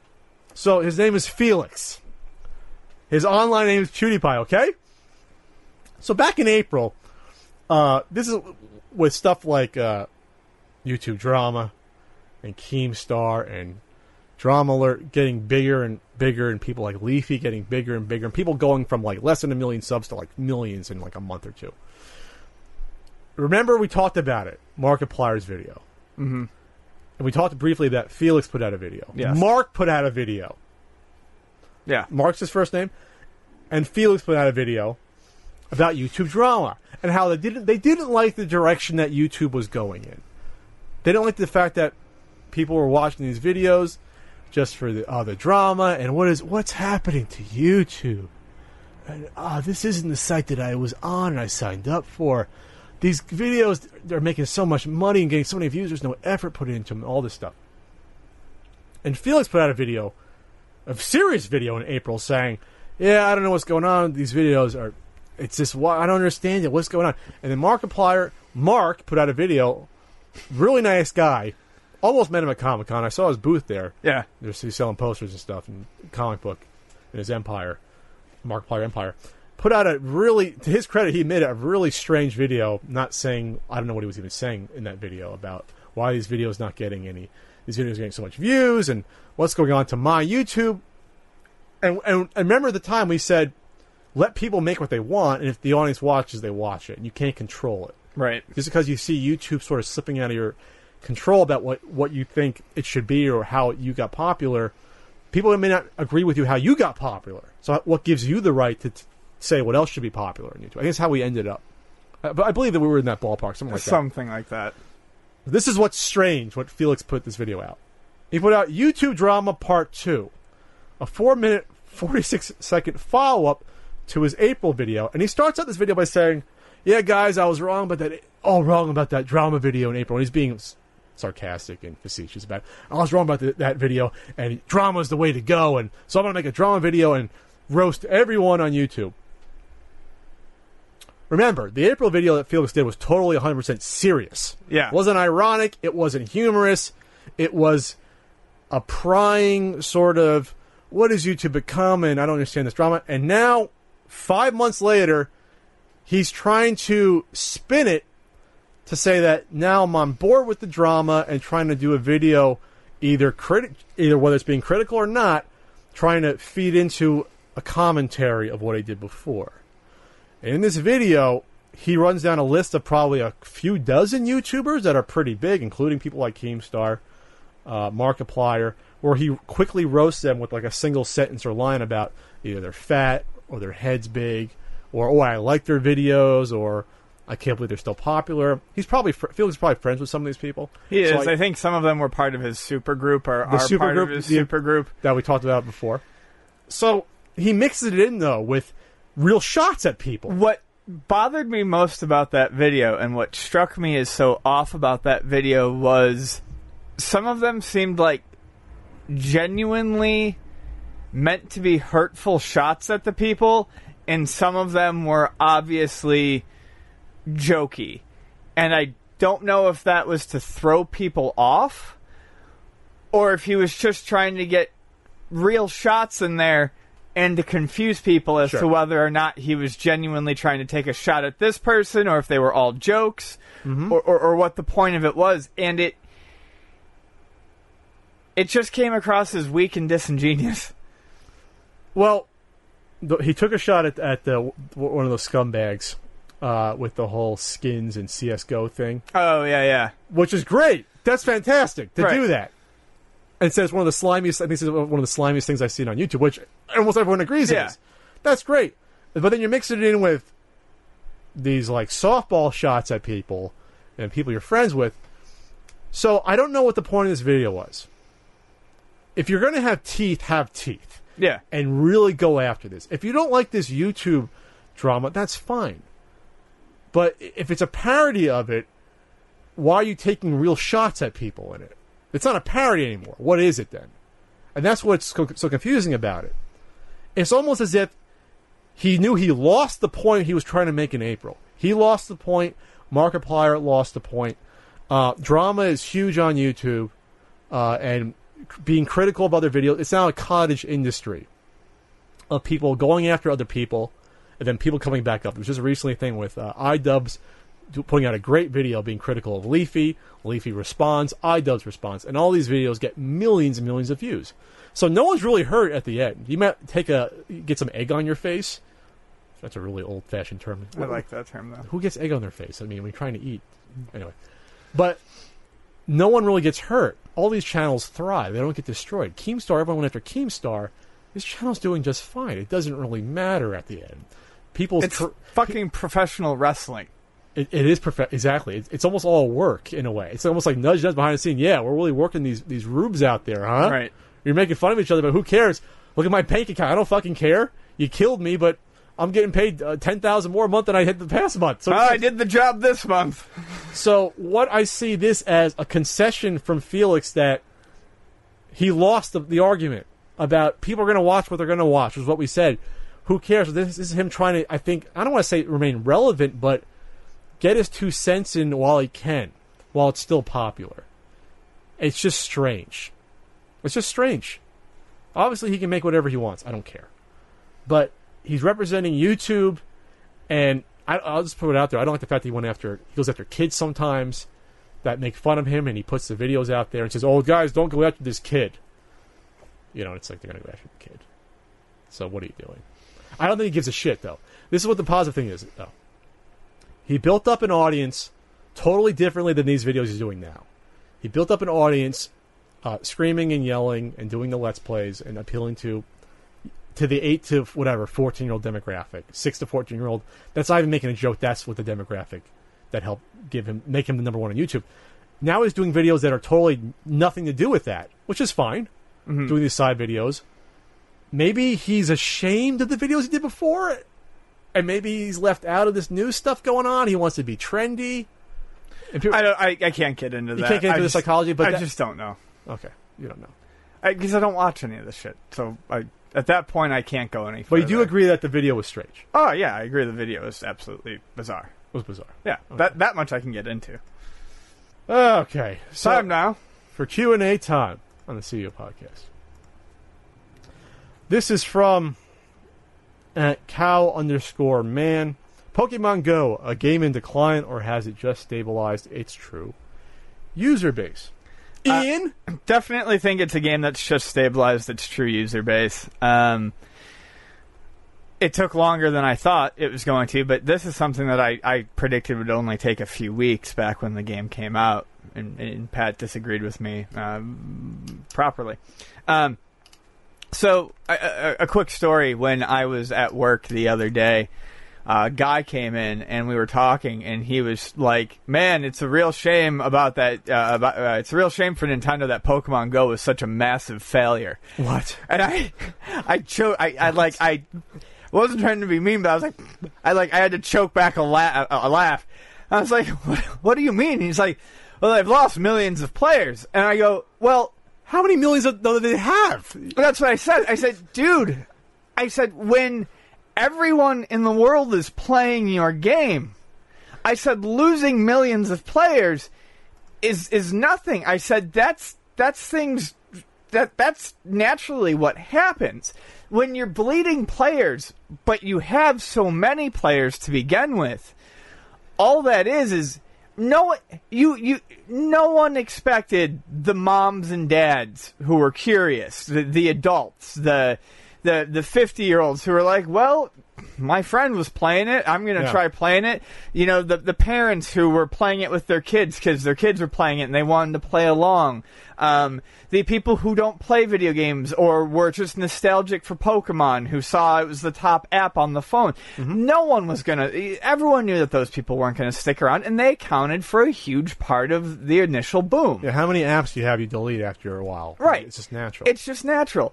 Um, I I mentioned it when, when Pokemon Go came out. Niantic, the the backbone for Pokemon Go was built on Niantic's previous game, um, Ingress, which still four years later has a, a large player base to the point where when um, uh, I, I believe they're called what the hell are they called? Anomalies.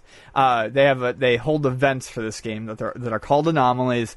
Uh, they happen in different uh, cities I believe around the world. And there was one in San Diego right before Comic-Con. And they had like 3,000 players show up in San Diego to play the game. That's four years ago um, this has a Pokemon license attached to it.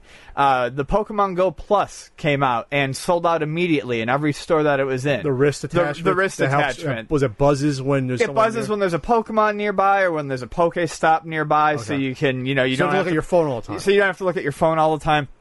They sold out immediately. They're being scalped online for about 75 bucks. They were 35 to come out with. That's not something that would happen with a game that's a miserable failure or that is dying. It is settling down to the player base that everyone thought it would be, which is the hardcore Pokemon player, of which there are many, many players. I mean, the card game is seeing a huge resurgence. When Sun and Moon comes out, I guarantee you, Pokemon Go players are going to spike all mm-hmm. over again. Pokemon Go is still dealing with the 150 original Pokemon. As soon as they start adding more, you know, another 100, another 100, another 100, the game is going to find new life in spurts. Mm-hmm. So I don't and think the updates aren't even out yet to like for battles or whatever against other players. yeah, and they just started adding things like you know you can attach a Pokemon to you, so when you walk around, it'll level up. It, it's a game that's going to see spikes as updates come in, and I think yes, it's not a game in decline. It's a game that's found its true user base, and I think that's Hey. all it is. Well, I'll get into the, the, the, everyone thinking Nintendo's dead every every other month. Even if it never made any more profits, it already made Nintendo lots of profits. Enough profit. I mean, uh, not, yeah. I mean, it, it, it split three ways, but it made them enough profit. Yeah, they, they put little work into themselves. Its the whole point is that they're making a, a, a ton of profit on that for, for little work. It's just free money, and their stock went up. It came back down, but it's still up where it was. Before, And then where it jumped again with Super Mario Run. I mean, this this mobile plan is working out for Nintendo no matter what. this silly Nintendo is is in decline argument. I'm tired of hearing. And after people thought people thought I was going after Sega with the whole Sonic thing last time, I really wasn't. I just said Sega's in a different spot than Nintendo. It's not going after them. Yeah, There are people actually saying you'd rather be Sega than Nintendo, which is absolutely insane. That's- Uh, that's like bonkers. just just close your laptop and go away. Don't comment anymore. Nintendo's doing fine.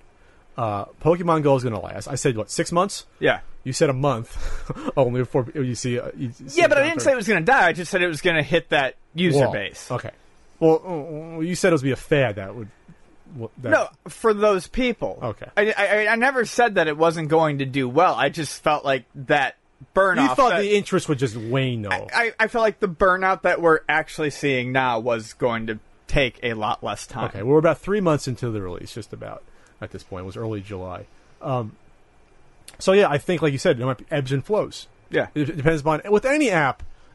When there's an update to it, there's, as long as there's regular updates, I think it keeps it fresh. Every couple months, people, oh, it's getting updated. I'll keep using it. You know, uh, Miitomo died because I think they here's what Miitomo is, and there you go. That's They, the, they let it go. that's the experience. We put like 95% of it besides the skins at the start. So okay, I played it for two weeks, and there. Okay, what, what's new? That's it. What, what can you add to that? Uh, one-on-one fights in someone's room. Can you punch them with your little, little chubby uh, me hands? No, you can't do that. But Pokemon Go, uh, what is they're, they're adding? What is the other thing that's added? Uh, now you can see where your monsters were captured. All right, that's pretty cool. Like I said, they have. I mean, like I said, there's 150 Pokemon in the game. They have so much stuff. And they once can they add battling one-on-one, more people are going to get back into it. So Nintendo's not going anywhere, and with with their app stuff, you know, it's it's it's pie in the sky for them right now. I think. All right, at Jester of Roanoke, Roanoke, Blue Jester. Does the endless NX speculation from specs to aesthetics to fake images hurt or help Nintendo? I Um, saw some images that were t- terribly drawn, Foxconn, Yeah. that I could have done like in three seconds. That people like, oh, they're true. No, they're not. But Uh, I do think at this point it's it's starting to hurt a little bit. Um, we're only six months out from the NX, and we have zero fucking details about this thing. And with all the bullshit, official details. official details, details. um, and now that some of these rumors are becoming more and more solidified, like uh, the Pokemon Company stuff, you know, kind of really basically stating it's it is the handheld TV hybrid that it has been going around. Um, you know, that's starting to put things into play, but without specs, without knowing what it looks like, without knowing really what it's going to do, uh, Nintendo just needs to come out and start saying some shit because every time fake specs get leaked, fanboys and detractors alike start to get worried or they start to take it as gospel and a lot of people say think the sky is falling or it just starts all this endless debate. And I think as it gets closer and closer and nothing gets gets announced or released, I think people start to lose faith in Nintendo knowing what they're doing with this system. I think that's the biggest problem. Really, we're six months out from a console release. I don't know that we've ever really been this close to a console release and Not- known was- this little. One as major as this, at least. Yeah, and known this little, and and, and and I do, I really think that that's starting to to damage things. Remember, with the, when the Wii came out, uh, they had the look of it a year and a half before it came out. Yes, It was I saw it in 2000 motion control, this, that, and the Yeah. next thing. They they knew, and and Wii U the same thing. I should We- have said Wii U. Yeah. we have no pictures of games other than the fact that uh, Breath of the Wild is going to basically be the same on both systems, and that's it. We have no other news other than Pokemon, Pokemon games will be coming to the which. eh, I mean, that's it. We we don't know a fucking thing. so that was the one thing. The one quote from Pokemon Company's uh, ooh, Tsunekazu Ishihara, who said the NX is trying to change the concept of what it means to be a home console device or a handheld co- uh, device. Yes, it's a hybrid. We know that. It's going to be a reverse Wii U. It's going to put the signal to the TV from the from the, the unit, Right. which is revol- it is revolutionary. Then you can basically carry around your home console anywhere you go, Yeah. and then just plug and play a little device somewhere, you know, to get the output on the TV. That's really cool. My gut tells me that they have not. It's almost like they want to solidify everything at once, the look and the specs of it at the same time. Maybe they didn't do that with the Wii U, that's for sure. No. Uh, but I think they want to solidify it before they come out with it. And I think maybe that maybe that maybe it's not solidified yet. Maybe it's not final what the actual horsepower of this machine is. Maybe it's still up in the, the air and it's not final and that's why I think this is hurting them. because people Six- are speculating. Because I hear uh, people are like, "Oh, for Foxconn, which is the company out in China that Is manufactures making all this shit. all the iPhones and stuff, and they do a lot of stuff like this. They're like, "Oh, well, it's not going to be as powerful as the PS4." I know that for sure. And it's like Nintendo's got to come out and say, "These are the specs. This is what it does." Blah blah blah blah. Yes, and people would not speculate it. But what is it harming? Is it harming the potential market? Because people, is- uh, Nintendo's always going to be have the, the core audience is going to buy it no matter what. If they bought the Wii U, they're going to buy this. You know, they're probably not going to lose that many from that. Obviously, the, the Wii U was a big drop to the Wii U, but that was because they got so many people that hadn't bought a console before that bought the Wii. Right. They're going they're going to get their a few million, four million, regardless. And plus, people always fucking forget that this is also going to be somewhat a 3DS replacement as well. So you're going And to they do well those on mobile. people. Yeah. So you're going to get those 20 million plus. 3DS is more than that, isn't it? What's a 3DS base? They're going to get a chunk of those people from the start. So this is going to do better than the Wii U by default, just because it's really It's their handheld. it's going to get two audiences combined. Right. So they're not in trouble there. But like like you said, yeah, when you have fucking these little awfully drawn images coming out saying this is what it looks like, that that's not good. That isn't good. No. But it looks like it's going to be March though. They got to they got to shit or get off the pot. I think for the announcement. You like you said, you, we're six months out. Let's go Nintendo. Show us something. How about a trailer? I, I'm going to think it's got to happen within the next two months. They got to do something. Oh, they got to do something this fucking month. They, they, I mean, October, you think it's yeah, going to be? they gotta. Or I mean, before the Nintendo Mini comes out, they, I mean, NES Classic? yeah, NES Classic. before that. So before November 11th, we're going to say this has to It happen. has to. Unless they're really getting their ducks in a row with the third party uh, folks at this time. Though Maybe. they, they said they were doing it before and they dropped off. But, you know, maybe maybe this is it. Or Nintendo's doomed. Doom, doom, doom, doom. I'd rather be, you know, I'd rather be Panasonic. They're in better shape than Nintendo. All right. Uh, at J- J JSNE20. Hey Ian, what's the weirdest thing about suddenly becoming an internet celeb? Uh, I don't, I don't know because I don't feel like I am one. Um, But you are though, so you got to face it. uh, You are known on the internet. I am from the no. I'm no, I'm I'm Ian from the internet.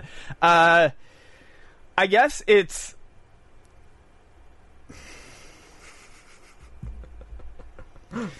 It's that people recognize me. I guess. Um, it's when I say it's weird, it doesn't mean it's it's bad, but it's like when I'm at work and someone's really excited to see me and I have this really good conversation with them, but I'm literally behind the counter with a pile of controllers in my hand, and I'm having this conversation with a person, and they're excited to see me, and I'm using a toothbrush to get the hand cheese out of the crevices of the controller, and I'm sweaty, and I'm fucking filthy, and at that given moment, I'm just a fucking dude behind a counter working retail covered in filth. And they're excited. And I'm like, I'm just a guy behind a fucking counter scraping crap out of these controllers.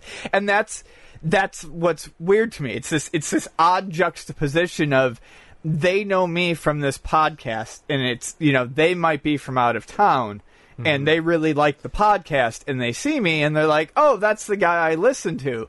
And I'm covered in fucking Cheetos and skin. And that's Skin cheese. skin cheese. I'm just fucking covered in skin cheese.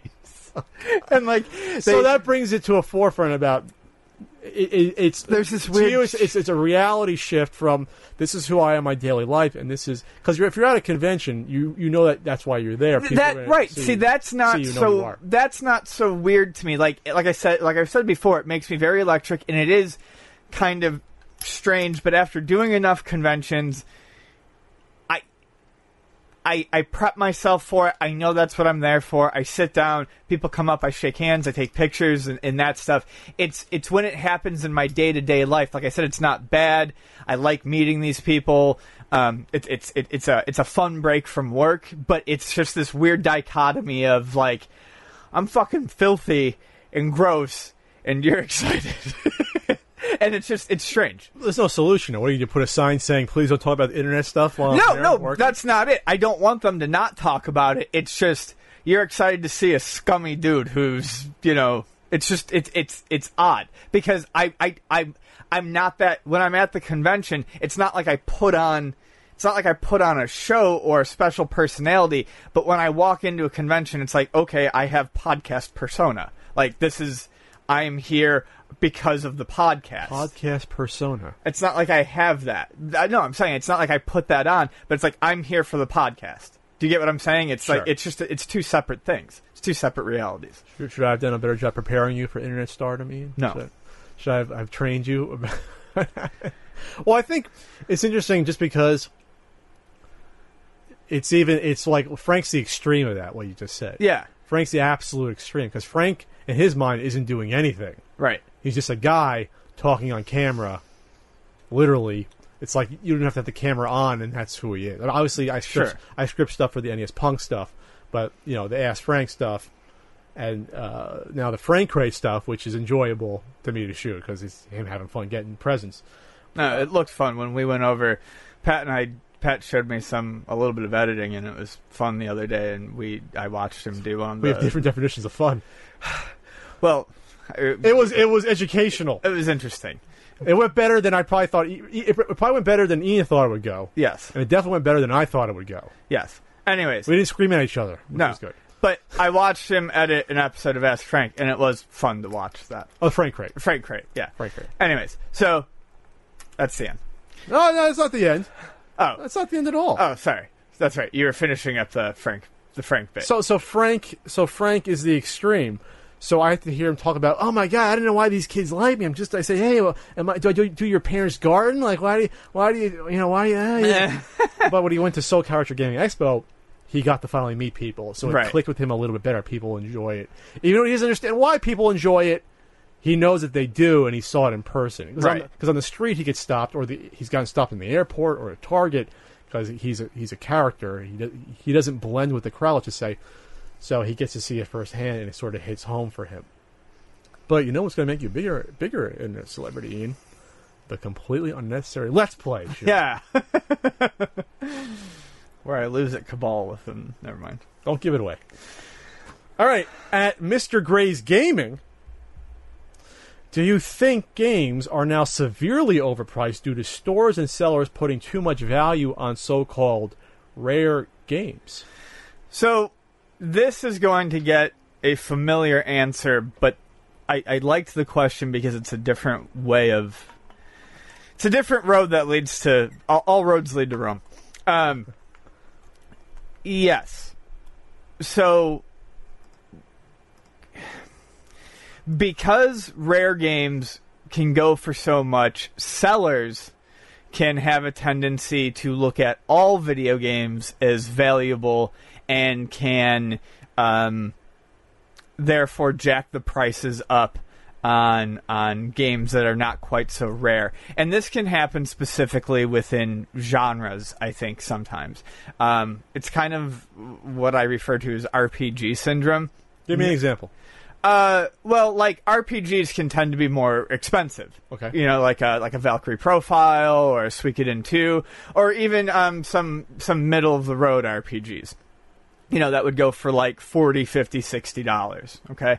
Um, but there are you know lots of RPGs that aren't worth anything like uh like a like a Final Fantasy 8 you know there's billions and billions of copies of Sure. Final Fantasy 8 out there game's probably worth like 15 20 bucks I mean max but you know you'll go to some flea markets or some resellers and you'll see Final Fantasy 8 going for a lot more. Why? Because RPGs are considered a higher tier of game. There are more expensive RPGs out there. So some sellers or resellers will see all RPGs as golden.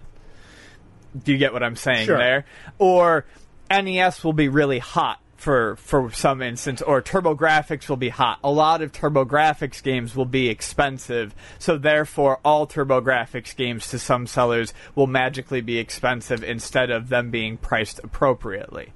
This is kind of the opposite of the reason why I wanted to answer this is this is kind of the opposite of what gets us into the situation with people who are selling games to a store. They read one of those shitty CNN or CNET Your articles games are worth millions, or whatever. yeah, about how mm, you know these ten games from your childhood are now worth a thousand dollars, and don't you wish you had held on to them? And then the people come in with their boxes of games, and I offer them a fair price of you know a hundred dollars for you know these you know fucking 50 games they have that are all you know mostly dog trash. And they yell at me because i'm not offering them a hundred dollar you know a thousand dollars for their games. So it, it does it goes both ways. Uh, especially with newer shops, I see it happen. New shops tend to overprice these things, and it's because they get caught up in seeing a system or a genre that starts going for more, and therefore they think everything should be priced up higher.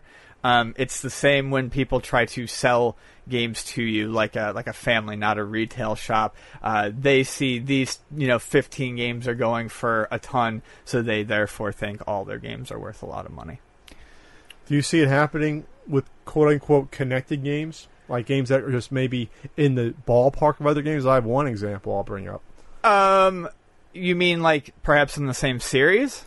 Or just same, maybe same um, developer or same publisher around the same time period that it sort of gets some of the heat from that other title and it comes down to the smaller. Sure, like Secret of Evermore to Secret of Mana. So, uh, so mana goes up. Yeah, yeah, or yeah, something like that. Or people will think that uh, one Flintstones game is worth a lot because another Flintstones game Well- is. Or uh, the Kid Klown for the Super Nintendo is worth something because the Kid Nintendo Clown for the Nintendo is worth something. I see that a lot. I'm not sure if that's what you're talking about. Somewhat. I want to bring up the Jetsons on Nintendo. okay. on NES. Part of the same series as the Flintstone series, the Hanna Barbera series. Yeah. this is a game that four years ago was like a forty dollar game. Yeah. I sold my extra copy to, for fifteen dollars because that was a decent deal on eBay at the time. To good old Ryan of Screenwave Media, probably like four years ago. It gives you like for fifteen bucks or something like that. And now, according to the price chart, it goes for one hundred and sixty eight dollars loose. Jesus. Is that total demand, or was there some shine from Flintstones Dinosaur Peak that made the interest rise? Just because so- it's late Taito. you think that's what it is? Yeah, I think you know people. Yeah, I get what you're saying. People assume that because it's part of that late Taito package, even though it's one of the more So- common late Taito games. So even though it's an uncommon game, yeah, it's not a rare game. no, far as my estimations of, of it coming across it in, in the past, hell, I had an extra one sitting around, so it wasn't exactly that hard to find at the time. So it sort of builds this reputation, maybe because Mm-hmm. of its connection to another game that's actually harder to find and worth more. And then psychologically, now it's in demand. It takes a few years, but no, for me, there's no other reason for a game to shoot up four times the value in a relatively quick amount of time. no. I think that. I was actually going to kind of mention that one, but I, I do think a lot of times um, a game ba- uh, based on association to a more expensive game can definitely uh, see its price kind of falsely inflate. Uh, so, in your estimation, Yeah. though, is it a good strategy for a store to price like that? I mean, if it moves, it moves. But is, is there any detriment to doing that? Um, yeah, I mean, it. People are becoming more savvy, so it it just depends. If if if a game gets a five dollar rub up, then and people are still buying, then you know, I guess no harm, no foul. It's it it, it just depends on how much you're trying to boost that price. Your turn to ask one, Ian. This is from ATQ Dave. Best and worst NES sports titles. NES Koei games. yes, there there are NES There, Koei there games. are NES Koei games. I don't have a huge amount of experience with the Koei games. That's why I, I didn't write any for the book. No. I, I had uh, Karen uh, wrote a bunch. Um, Joe wrote a couple. Um, well, according to a certain. Wh- Where's my guidebook? I don't have it. I feel naked now. Just go off the top of your head. I can't do it. The best and worst NES sports titles. Let's start with worst. This is where a certain app's going to come into play. Uh, that'll be released relatively soon. LJN's NFL. Pretty bad. One star according to a certain NES guidebook. I reviewed that one. LJN's uh, NFL football. First to have that license, NFL license. Yep. But it sucked donkey nut. It was pretty bad. So slow and lethargic. Yep. You switch to that uh, the overhead screen where it's like bird's eye view, and then to like the up close where all of a sudden it's like way too much area around to run and you're so slow. The plays are on the poster of that. Yeah. So it's not even like Tecmo Bowl or on screen. It's not even like you can just run a rudimentary play like 10 yard fight. You had to put in a weird button combination from the fucking poster. not even the manual. you had to have the poster laid out in front of you. That's insane. And it's not even, it's not even worth the trouble to do that at that point. That's a bad game. LJN's MLB is a little bit. It's a little bit better. You, you gave that better. one and a half stars, which I think is fair. It's it, Even it- you can even argue for two stars. I think you gave it one and a half. uh, you could argue too. I think I gave it one and a half. I wanted to like it a, a little bit more. It was it was Atlus developed. It was I- before Atlus was particularly. I I remember point. liking it better than your review of it. I remember that. Doesn't mean it's a good game though. None of the teams felt different to me. If you just took it as like we're just gonna play one game, it's okay, I guess. But it all felt way too samey. Roger Clemens MVP baseball is fucking horrible. and not because I hate Roger Clemens in real life. It's a bad game. That alleged steroid and fucking PED user, allegedly, Magic Johnson's fast break. not as bad as Roger Clemens MVP baseball. No, true, true, true. Roger, this is why Roger Clemens MVP MVP baseball is so bad, because because the ball comes in third person behind the batter, you have no response time to hit it. It's totally a crapshoot of hitting, Yeah, and there's nothing else good about it. The Quattro sports games are so bad they're good. yeah. However, the baseball game in Quattro Sports is broken. Yeah. There's no AI in that game. No. I mean, I, I try to remember the review of it. I think when you hit it, sometimes the, the infielders don't throw the ball. Like No, I mean, obviously, they they just just don't. they're just like, oh, I'm just hanging out playing this game. They're like, it's like you're playing a second player basically, but that that's not controlling it. Uh, so those all those Quattro sports games are just not good. Games that I tried to be objective about, but I don't personally love a ton is um, was not a huge fan of the um, base. Never could really get into the bases loaded series. You gave them fair reviews though. I did. I no, I gave gave him fair. I gave like, him fair reviews two and a half or three stars. because I because I understand where people are coming from and I understand why it's a liked series. I just never really dug the perspective. Like I said, I'm not I'm not hating on them, but they they just weren't you never liked the third person behind the pitcher. they they weren't like my speed. Nah. So that's more middle of the pack or even above average for those. I mean, uh, the RBI baseball series are you get better. Uh, we had arguments on that three and a half stars according to a certain NES guidebook, Yeah. and all three games are the same. Ian. They just look. No, they're not. They're not all the I same. I played them and reviewed them. They are not all the same. I'm sorry that you, you get your Namco hard on for how those chubby characters look in the first one. Uh, comment section, please, please tell Pat. no, no, no, you're not. This, that because they're not all no, the same. you're going to say my NES guidebook's inaccurate. and It's not. Um, best sports games. Two big ones. The only two that got five stars are Baseball stars and Tecmo Super Bowl, Tecmo Super Bowl. Yeah, which is still arguably one of the best football games of all time, and they still especially with the modern tweaks. and they, they and they hacked the ROM. Yeah, every year and put in new teams and added the, all well, all 32 teams. Just uh, masterpieces of games. they're fantastic. Uh, you can go back and play. You can just you can just play Tecmo Super Bowl now and say, "Well, I can just play a full season of this." Like, yeah, I'll just do it. No, it's it's with great. injuries and full season and choose your eight plays and you can swap in your plays. You can do player substitutions. Uh, fantastic. Uh, in terms of ones that are overlooked, how about overlooked really good sports titles? That's where I had a, I wish I had a certain NES guide app right now, so I can. um, I think the other Tecmo sports games are pretty decent. Tecmo Baseball's okay, but Bad News Baseball is really, good. Yeah, Bad News Baseball is really good. Uh, Little League is a little light on options, but it's I, good. I rated them the same, Little League and Bad News, but they're different games. yes. Uh, they're tired of it because Little League Baseball is basically the Baseball Stars engine. And if people are wondering why version. we're bringing up so many baseball games, it's Because there's 18 fucking baseball games on the system. Yeah, a, So you can go through a wide range of them, from average like like um, Legends of the of the Diamond or Diamond, as it says in the top label, Damn. very average game or slightly below average. And then Dusty Diamond's All Star Softball is a fucking blast that to play. one's always good. I wasn't even going to bring it up because I don't think it's overlooked. Yeah, it- well, there's it's uncommon. So Yeah. it's, it's tough to get a hold of, but that's a really good one. If you want, you don't, you don't want to count racing as sports really. It's kind of separate uh, to me. How about World Champ? Really good boxing title.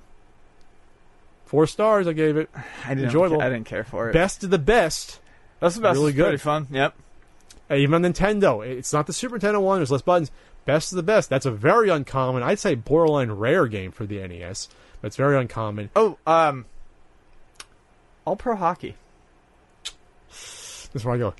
Give it a chance, Ian. Just above average. There's a, there's some problems with that game. It's almost like Nintendo just couldn't too much, not enough horsepower to pull it off properly on the NES. I I, I, I don't know. I, it's- I appreciate it for trying. It try, yeah, I gave it three stars. I give it a bad review, but it's almost like yeah, it's some it, not enough horsepower to do that. Sure. It basically pro, uh, it, it's like the NHL hockey game on the NES.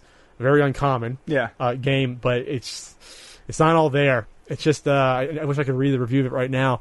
Uh, but let us know in the comments what your worst or favorite NES games sports are. games are. If you want to go super something like Super Dodgeball, it's more like an action game. I'm talking If we're not counting, if we're not counting racing, we're not counting dodgeball. Super Spike V Ball is an arcadey, But it's sports game. fantastic. You want to count like extreme sports like Skate or Die? No. I give that three stars. It's better than average. Wasn't as good as I remembered it because I was forced to play that and borrow it from my friend Kevin. God, Had that game. How about TNC Sports? No. They don't count that as sports. No. We're not Or, or counting. TNC Surf Design. Not, not- TNC we're Sports. we're not counting the extreme sports. Paperboy is that a sports game? Competitive uh, paper We're throwing. moving on. Really stretching this one out. yeah. Will Sega Saturn prices go down once the inevitable EverDrive comes out, or is it wishful thinking? Woo! Well, we're in an entirely different market here because it's not a cartridge system. Right. That's a big, big, big one right, right, away. So a cartridge system will last, I don't know, five times the amount of time that a traditional, probably, uh, uh, disc-based system will last. There's less moving parts. You don't have a lens to worry about, the motor, everything else that can go that that doesn't exist in an NES or Super Nintendo or Genesis. So even if you, even if there was going to be a bigger interest in Sega Saturn, it makes it tougher to go after the real games if it's if, those games have an unreliable system that you have to buy, or one that's in less quantity, or one that to worry about replacing the battery. It's not as simple as saying, "Oh, I got a Genesis Mega Drive. Let's go buy a ten dollar Genesis two at the flea market I can find every every week." Now I gotta go out and buy a Sega Saturn. Now I gotta worry about getting one that works. I worry about uh, finding controllers that aren't busted. Those, those those Model One controllers are terrible. The Right. triggers. I gotta worry about that. It's a little bit, a little bit more complicated. Plus, the the more popular, okay, the games that people actually want for the Sega Saturn, by and large, are the ones that are made in, in much smaller quantities than a, than a Nintendo or Super Nintendo or Genesis library. So, good luck finding those games that you really want for a decent amount. So the entry the entryway is blocked a little bit more than on a traditional cartridge system because of that too. Yeah, you can go out and get your Daytona USA or your, or your pack-in Virtua Cop uh, and Virtua Fighter game, but that's not the game that's going to draw you and keep you there. That's just like the sort of games you get, like getting Super Mario Duck Hunt. That's just the games that are cheap and easy to find, or all the Madden games that you can find that are worthless. You know, so you can probably spout out the Saturn titles that people actually want to play, but they're not going to be under eighty dollars. Burning Rangers, Dragon Force, uh, Snatcher. no, Snatcher Sega CD, Oh, that's right. um, Panzer Dragoon Saga. I mean, stuff like that. Maybe you can get Nights into Dreams. You know, that's a little bit That's cheaper. cheaper. That- that's cheap. That's actually probably only like 20, 30 bucks. but after that, it's sort of Die Hard Arcade's getting up there. in it really? Yeah. so. I actually played that in the arcade. One of the people actually played that in the ar- arcade. Yeah, I, actually, that was fun. Oh, what do you think? Um, I, I don't know. I mean, so if we're talking about basically a mass-produced version of the what we had talked about before going into the VCD slot, um, I don't know. I mean, EverDrives for Nintendo and let's let's stay specifically with Nintendo have not done a great deal on driving down the prices on um, NES games that are expensive. They haven't. Um, I don't think the EverDrive is for I don't I, or, or whatever it ends up being called is going to necessarily drive down the price of uh, Saturn games um, because honestly, they're like Pat said, they're uh, they're probably less available than those rare NES games, and um, the collecting scene is always going to want to collect the genuine article. Plus, there is going to be something different. I think it sounds weird for me to say, but taking a bunch of CD games and putting them on a card and shoving them in the back of a CD system, I think, is going to feel really strange to people when it comes down to CD hmm. media. You think so? I, I, I, I do in a way. But it's it's a lot easier than loading up CDs True. and load times and that bullshit and then read errors and Yeah. Um, it, depends. It also depends on how widespread um, pirating of, uh, not pirating, bootlegging of uh, Saturn games gets. Um, but I think that could also be said about NES games. I, we'd have to see, but I honestly don't think it's going to have uh, an incredibly huge effect on those prices, just like virtual console releases of expensive uh, Nintendo and Super Nintendo games hasn't had a huge effect on prices. Anything that's collectible in its original edition. These are collectible. How to get it one in every podcast. guaranteed rookie card. Um, anything that's actually collectible, anything that's in limited supply, an easy way for it to get into the hands of someone else, but it's inauthentic, is not likely to drive down the price of the authentic art, uh, article. I actually answered this the opposite. You think prices will go up, but the way you look at it, they're, I think they're going to not change at all. Yeah. I think it's where we sort of settle, so it doesn't really matter Right. because of the things we talked about about the system not being like a cartridge system, and the the hard to find ones being hard to find. Yeah, And people- the people who want that aren't suddenly going to be like, "Oh no, I'm cool. Just Th- just yeah. I'm, I'm cool not not getting that like, like Burning Rangers because Yeah. I, because I, yeah, you're right. But I think people maybe people will get this though, so they buy the real game and then they put it onto their they rip it and put it onto their drive, so they don't have to deal with the wear and tear of a disc. That's possible. All right, at 8 Bit Ghost, could better marketing, one must have exclusive, must, as that was in capital letters, better cover art, etc., have saved the TurboGrafx 16 from failing in North America? I, I mean, yeah, the answer to all of that is is is sure. Uh, I mean, this is woulda, coulda, ifs, ands, or buts. I mean, who knows?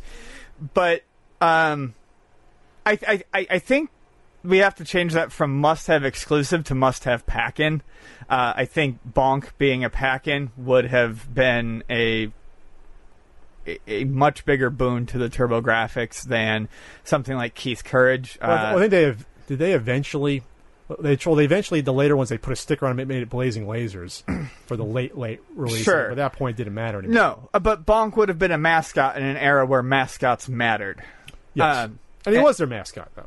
yeah, but he wasn't a pack-in mascot like Sonic eventually Well, became in Mario. Well, it didn't was. come out till till ninety.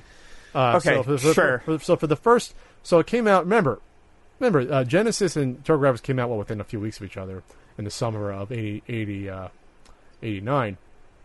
They had a two full year head start on Super Nintendo. Yeah, So TurboGrafx 16, it's not like it flopped. It got off to a decent start, Start. for those two years, but then it stopped. It's just dead in the water. It's like you had the initial push the first year. I saw commercials. I was in a tri-state no, area. I, I do it. remember seeing those commercials. Uh, so it, it's not like no one bought it. It was it was at Toys R Us. You had the big kiosk there, which well, wish one of those would exist. I watched that kiosk. Ooh, the Me too. ooh super volleyball, you know, or spike volleyball, whatever they call it. Um, so it did have one must-have exclusive, at least to me. I thought Bonk was a must-have, even though I didn't have it. Right. But it didn't have more, more than one. That was it. And and it, like you said, it wasn't the pack-in. It was Keith Courage for the first eight months the system was around. Right. And actually, more than that, for years it was just Keith Courage. And Keith They Courage, should have switched it They immediately. should have switched it immediately. like they did with Sonic. yes, exactly. It it should have been Keith Courage should have been known as the Altered Beast instead of Keith Courage being the game everyone associates with because everyone had that game. Right. and it was such a bad game again from my own review that they didn't put out separately you know once they changed the pack in you know or came out with the turbo duo you couldn't buy keith courage Right. it wasn't a good game it was an average game And while I do remember seeing the commercials, I don't remember a huge marketing push for the system. let's not say huge but there was marketing done again in the tri-state area that was a big thing it wasn't released nationwide you still have people saying i never heard of that system or Right. when i was a kid no one had it so my toys r us had it Mine your- did. did but did someone's toys r us out in i don't know wyoming have it probably not No. So they, they did this weird strategy that they did in Japan, where they, they kept it around the, these these uh, these these huge centralized locations where there's a big population center. But that's not where everyone is. This isn't Japan. This is the U.S. You know, you have states where maybe people are spread out, where you don't have a metropolitan area out in South Dakota, but you still have people want to buy a game system. You know, so what about them? What about people in Arkansas? You know, it's a really strange strategy. It didn't work out. Cover art was terrible, though. Yeah, it was absolutely abysmal. Can you reach any there? You want to, you want to show Bomberman? Show you right there. They, they they couldn't even do like the the regular Bomberman box art. I mean, Military Madness is like 1950s Spaceman. it's absolutely terrible. yeah. So the the but but and they got this like like Dungeon Explorer is terrible. You know, like these are all bad, uh, just awful box art. So Bonk's Revenge. That's better though because it shows bonk. Sure. at least. But the point is, is that like they couldn't even use like the real Bomberman box art, like the cartoon character. They had to use just like someone made up that they someone in America just did it. So there's always this disassociation between what was going on in the U.S. and Japan. They had the one thing they leave out here, which is the most important, that they didn't have third party support really. Right. It was all. It was all Ninety percent NEC Hudson Soft. and and Red and uh, yeah. I mean, we Hudson. love Hudson Soft, but come on, you can't just have all all their pro- all their stuff on a system. In Japan, it was different. Obviously, in Japan, you had a lot more people. You had you had Ninja Gaiden come out in Japan. Yeah. You had Street Fighter Two come out for the PC Engine in Japan. A fantastic port. And had it come out here, things might have been a little different with that too. you cannot have uh, your console. You had a shitload of Namco support for it, and Well, you had Pac-Land here, but and. Galaga 90. yeah, I, I is know you're, I 88. know you're balanced. Uh, I know you're biased against against that stuff about not having Namco on it. But you cannot have your two competitors both have one of the hottest games of the early '90s, if not the hottest one from the early '90s, on your competitors. The Genesis version, which did, which did come out after the Super Nintendo, but it came out, yeah. and the Super Nintendo, and not have it on your system when it could technically do it. And I've read reasons why. Well, it costs too much money to get the license for it. I don't care. You you do what you fucking have to do to get Street Fighter 2 on your console. Yeah. I don't care what you have to do because after that, game's over. And really, that's when the game was over. After after uh, 91, especially 92, when Street Fighter came out on all these systems, game was the game over, man. For for it, Turbo the Turbo Duo comes out uh, because because no one gave a shit about the Turbo CD. It was too much money. But once the Turbo Duo comes out, and you have fucking Johnny Turbo and that awful marketing stuff, it's like you can have a kid just come up with his own marketing scheme. It would have been better. Um, so th- yeah, all that stuff would have helped, but third party games, of course, would have helped. Uh, having it come out nationwide, better marketing, and fucking Street Fighter 2, which probably was a better version than the Sega Genesis one. You can make an argument that it was almost as good as Super Nintendo one, uh, but had blood in it. Sound effects and music were spot on. Couldn't do like the four four different elephants though instead of two in the foreground. missing one elephant Missing one, making yeah, it- I couldn't do that stuff. But uh, otherwise, it played exactly the same with the six button controller. All right, is that it for the See You podcast? That's the end of this we, one. we finally did the See You podcast.